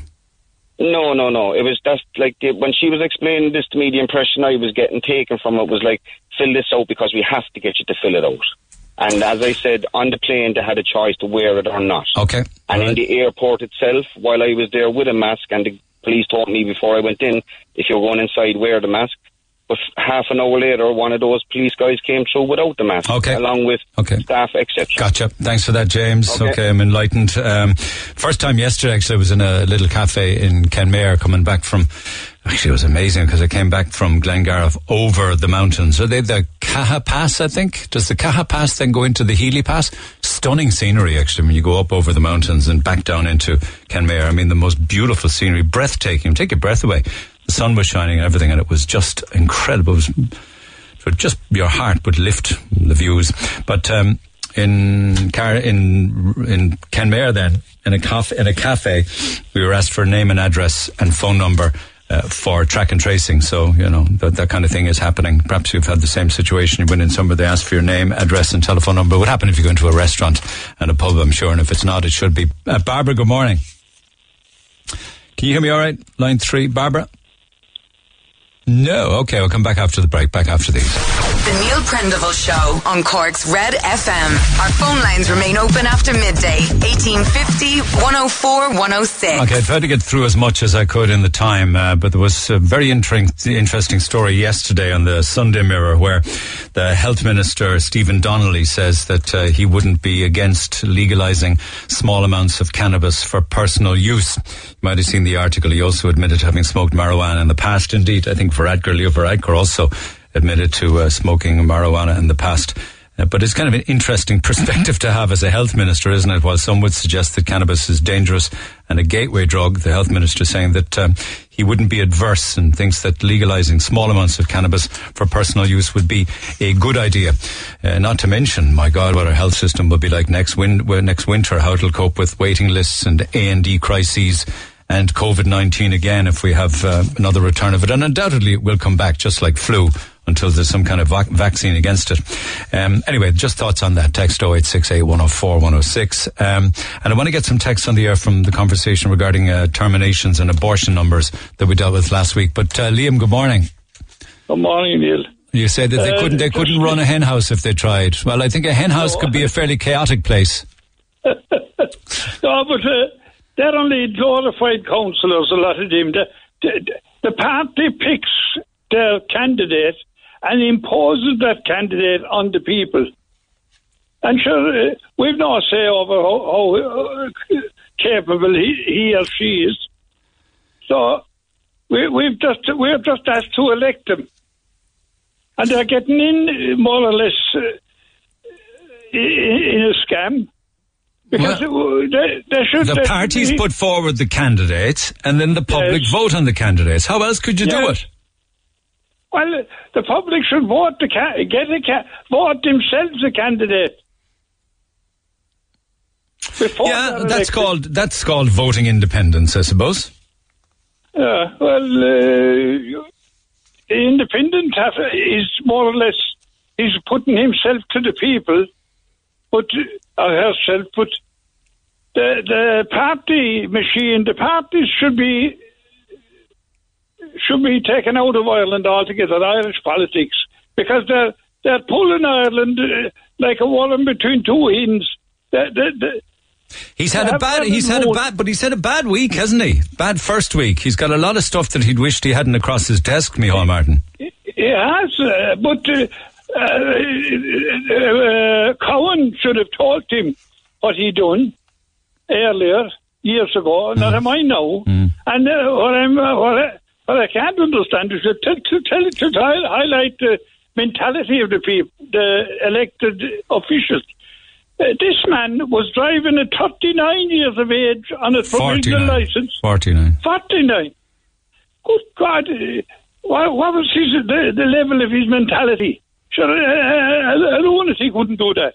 What? Keep renewing a provisional license and not getting a full one, shouldn't be allowed. Uh, there was only so many years you drive in a provisional license. Yeah. Okay. Okay. Uh, uh, he should have been stopped in and, and acquired uh, a proper license acquired of him. Here's an interesting text, though. You know, when I talk about forgiveness and learning from mistakes, as I was saying earlier on, I, I, somebody here said, that, I don't like many politicians, but I do have time for Barry Cowen. I think he's done a good job. He hasn't done much harm. A lot of us are guilty of drink driving uh, when we were that age and in our past. Uh, people shouldn't be picking on this man. With, particularly with Barry Cowen, I think he has contempt for people and for the law. He's the type of an individual. But do you ever make a mistake? Did you ever make a mistake? Oh, I did. I, I uh, have hundred percent. Do you, ever get sorry for forgiven? his- you ever get forgiven for that mistake? Yeah, but he he done an Oscar performance there. Yeah, but some people do, and they still get forgiven. Should we not? Should people not be more? Yeah, he's he- he's he contrite, and we should be forgiven, forgiving. He was very contrite, but that's that's just an act. All right. I'd say when he got outside the door, he's only laughing his head off. Okay, thanks for that. Uh, please don't say, Neil, that you're buying into the Black Lives Matter nonsense now, are you? You just said on the air Friday that a white guy wouldn't be shot at the steering wheel while holding his hands up. Are you for real? You really need to look at the numbers and the demographic makeup of people killed in the USA. Any chance you'd mention the new record set for black guys being killed over uh, their Father's Day weekend in Chicago? You probably won't mention this, but they were killed by other black people. Love the show as you're generally able to stay neutral. It was disappointing to hear you. And disappointing to hear that you're one of the guys peddling the Black Lives Matter muck, says Dara in Blarney. I try and remain as impartial as I can, but doing this job, it's not always possible. Sometimes you have to have an opinion. Um, and then lots from the issue of the abortion rate in Ireland going, was going to say through the roof, but it went from something like 2,800 to 6,666. Uh, have we, uh, here we have another man living in Catholic times. Um, anybody that criticizes abortion. Any woman is entitled to decide to do what they want uh, once it's not past 12 weeks. Other than that, they can do what they want, and the fella calling them murderers will want to go and have a baby, but he can't because he's a man. Uh, what right does he have to tell any women uh, what to do? This is a joke, and I bet he's in his 50s or maybe his 60s as well, because that's the way they were brought up, thinking that way because of the church, says Jason. Morning, I had an abortion when I was 19 simply because I couldn't deal with the consequences of my actions and the dread of my family's reaction to being pregnant. Now that's very interesting. Had an abortion because couldn't deal with the dread of my family's reaction to being pregnant. It was the easiest option, which I've now carried with me for 27 years. I went through an awful time following it. I drank a lot and I was very depressed. I don't regret my decision. I was not ready for it. I now have two beautiful do- teen- teenagers. I love them dearly, but I will never forget what I did. Point being here, you, you will never forget it, but you don't regret it. 2,879 women gave addresses from within the state at abortion clinics in England and Wales in the 12 months leading up to Ireland's legislation of abortion in January. That's uh, down from 3,019 women in 2017, according to data released by the UK Department of Health. So that's the figure as it was, 2,879. And then when we legislated, it went to 6,666. Men would be better off focusing their minds on living children who are suffering poverty and neglect. Your caller, Jerry, should go volunteering and fundraising for Barnardos and the like. Morning, Neil. Abortion is free in the Republic of Ireland. If you live outside the Republic, you have to pay. It's about time the men of Ireland man up and get the snip.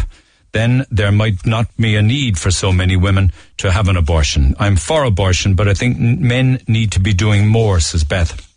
And there are many of these. I love the show. Why in, two, in 2020 is abortion still seen as negative? Or maybe it's just by elderly men. There are many reasons for abortion. It's not only the right thing to do, but for many, the only thing to do. Um, and somebody else suggesting that for too long, until legislation was passed in Ireland, for too long, England have been taking responsibility for Irish women and their health care. Now we get to do it for ourselves. Thank you for those.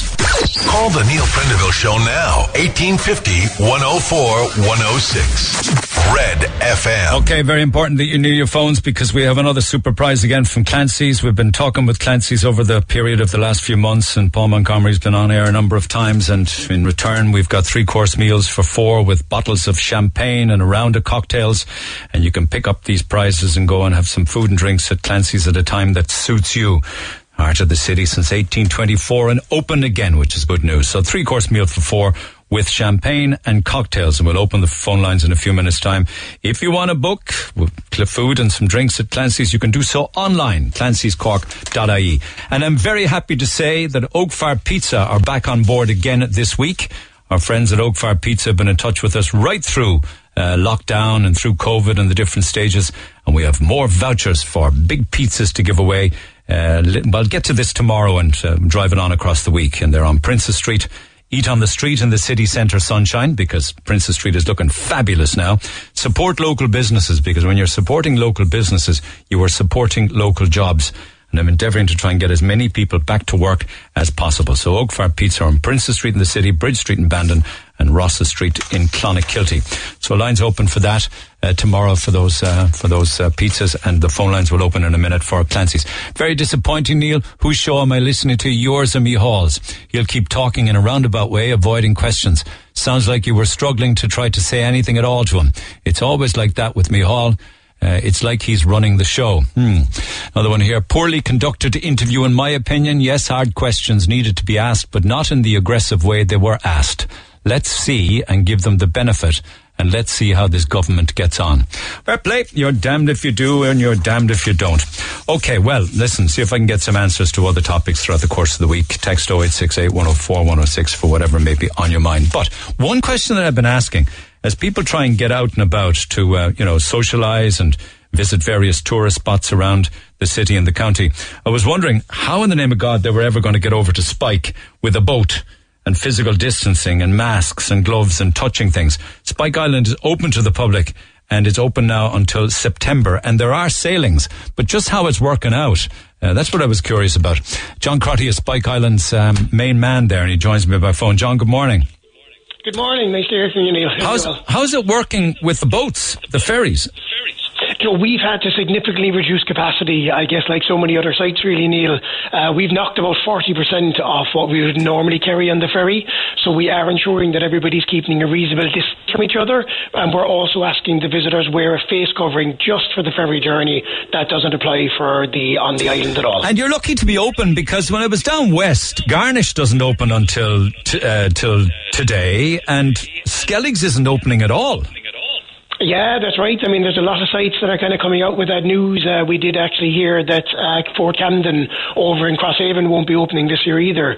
So we're delighted. I mean, Cork County Council have backed us really well. They've given us what we need to get to where we are, but it, it has taken a lot of work.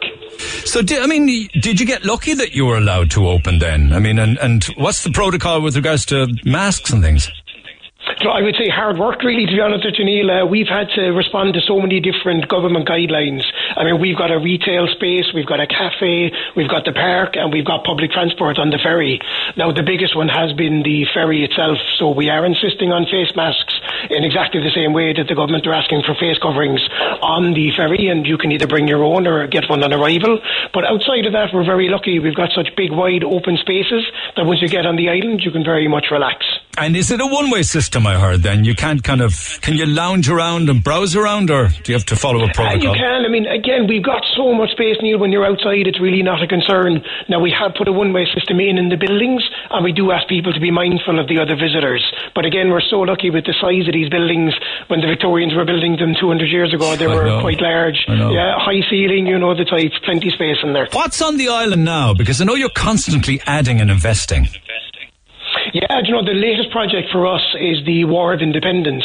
Uh, there would have been about 1,200 prisoners here in 1921, so we've actually created an exhibition that tells their story, and there's quite a few diaries from those gentlemen as well. So they basically documented their experience and what it was like being a freedom fighter for Ireland back then. So it's a really good tactile exhibition. You can really get stuck into it and, you know, learn what they said and read their words. And the history of that island goes back 1,300 years, though, doesn't it? Originally to a monastery, I believe, wasn't it? That's right, yeah. We're very lucky to have 1,300 years of recorded history. I mean, if you've got an interest in either Irish religious, in Irish military history, in the penal history of Ireland, because there was four separate prisons in the 1600s, 1850s, 1921, and of course, as recently as 2004, we had quite a few of the, uh, the offenders down from the cities. That's a fact. It's it's uh, it's also fair to say that you have been spending huge amounts of money refurbing areas that at one stage would have been unsafe. Is that right? Yeah, absolutely. I mean, that Independence exhibition is a great A example. new area, is it? That- Yeah. Yeah, that's right. That would have been completely off limits to the public up to recently. So with such a big site, you know yourself, you, you could just keep on going forever with this place. So we're trying to make it as relevant as possible, keep listening to the visitors and keep adding bits. Okay, so for families that are going out then, say with children, is there lots of places to sanitize and there are plenty loos and things? Massive amount. Neil. We've actually got about 12 different uh, locations where you can either sanitize your hands or you can actually use one of the bathrooms. We've got over four bathrooms on site. So certainly uh, you, you wouldn't go far without coming across an opportunity. It's great to hear of places open, isn't it? Because there, there are so many that won't, you know. It's just fantastic that you managed to get open. And we're delighted. I think it's very important for Cobh and Cork Harbour and I think Cork in general to have these kind of sites. And when people start thinking about where they're going to go, you really do need those day out options. Okay, but you need to book in advance, I suppose. Is that right? Of course, yeah, we are saying that. You know, we'd always recommend that with Spike anyway, because at the end of the day, it's a ferry. Ferries do fill up, so we do recommend advance booking. Okay, and of course, this is a site that won some years back the title of Europe's best visitor attraction, ahead of the Eiffel Tower, the Colosseum, and Buckingham Palace. Some accolade, isn't Yeah, it? listen, come on, you can't fault it. It's a Cork site, so you know yourself, Neil. I, say, I've always on. said it. Like, if people haven't been out yet, you must go. I mean, it's just breathtaking. That's a fantastic deep dive, I think, into Irish history. And, and the amount of people that come are, and uh, you know just didn't realise the depth of it. Uh, They're they're stunned when they go away. And give yourself a bit of time. Like, you're talking about a few hours, aren't you, really, John? Oh God, yeah. I mean, if you had three and a half hours, we highly recommend it because even with the walking around and the beautiful island views, getting into the history and all that, it's well, well worth your time. Fair play to you now. The ferry capacity has been reduced, so people need to book ahead and work out a time that suits. But they can do so online at Spike Island, spikeislandcork.ie, isn't it? Spot on. That's us, Neil. Fair play to you. Thanks, John. Good to hear you're open. Congratulations. Cheers. Thank you. Take care. Meanwhile, lines are open at 1850 104 106. We have a table now for four of you, you and three of your friends, a three course meal for four with a bottle of Moët, a round of cocktails, and you can use it anytime you want. Maybe if there's a match on, you can even have a private booth or you just want to go with family or friends, whatever the case may be. We have those to give away courtesy of ourselves and Clancy's. You can book directly at clancyscork.ie. And of course, remember, as we head through the week, Oak Fire pizza vouchers for you guys, hot and piping. Pick them up and take them home and have fun. Uh, just a couple of texts before I leave you for the day. Uh, your drink drive, drink driving is not a mistake. Uh, leaving your house and forgetting your wallet or your phone is a mistake. Everyone and their dogs knows we're not to drink and drive. Calling it a mistake cheapens the severity of the action, says Paul in Parklands. Um, oh, please, could you please announce that Premier Taxi in Douglas Village has reopened this morning for business? As you say, support local. I do the best I can because, you know, we'll only see as the months go ahead just how many people actually do get their jobs back. Even for the companies that open and try and stay open, it won't be possible for all of them. So it's really important that we shop local, think local, and help local because not just the businesses, those that are employed in the business. Um, love the show. Why the 220 abortion? Why in 2020 is abortion still seen as a negative action? All women have a right to choose. They have a right to choose not to sleep around every weekend or to choose to use a condom or to choose to use the pill or to, to choose to get their tubes tied. How many bloody choices do we need? As that girl said, it should be for crisis pregnancy only. Uh, one wonders were 6,666 of them crisis pregnancies. There you go again, lumping all women into the same box simply because they're women. You said something similar the other day when you suggested that black people should vote for black candidates. The truth is, Neil, people are individuals whose opinions and experiences are far more varied than the contents of their underwear or the colour of their skin. Um, I did say that I, I not, didn't quite say black people should vote for black candidates. I think, and I don't think this was last week. I think some weeks ago I said, for change to happen, you need to have more black representation. And on that basis, black people need to vote for black candidates who understand their lives and the scenarios in which they live in. I don't know what's wrong with that. Uh, I know that it is a call-in phone program, but it beggars belief that gombeens like those men get any airtime when it comes to terminations. Women's lives and choices matter too. One caller, probably the same fella that would be given out if it was a, a spike, if there was a spike in teenage pregnancies. You should go in and enjoy life and not be worried about what other people are doing. Uh, 666 is in the Holy Bible, the last book, the book of Revelations. It speaks of the mark of the beast. It's ironic that people looking for the murdering of innocent babies here in Ireland actually ended up hitting on the number 6666 that represents the mark of the beast. I sort of wonder, is this actually confirmation from God that we are dabbling with evil stuff here when it comes to terminations and abortions. Right, uh, I'll leave it at that. Pick it up in the morning. Your thoughts are welcome. Text 0868 104 106, and you might well want me to read it out or perhaps come on air. Have a good day. I'll see you tomorrow. Thanks for listening to this Red FM podcast. Don't forget to subscribe and check out redextra.ie for more great Red FM content.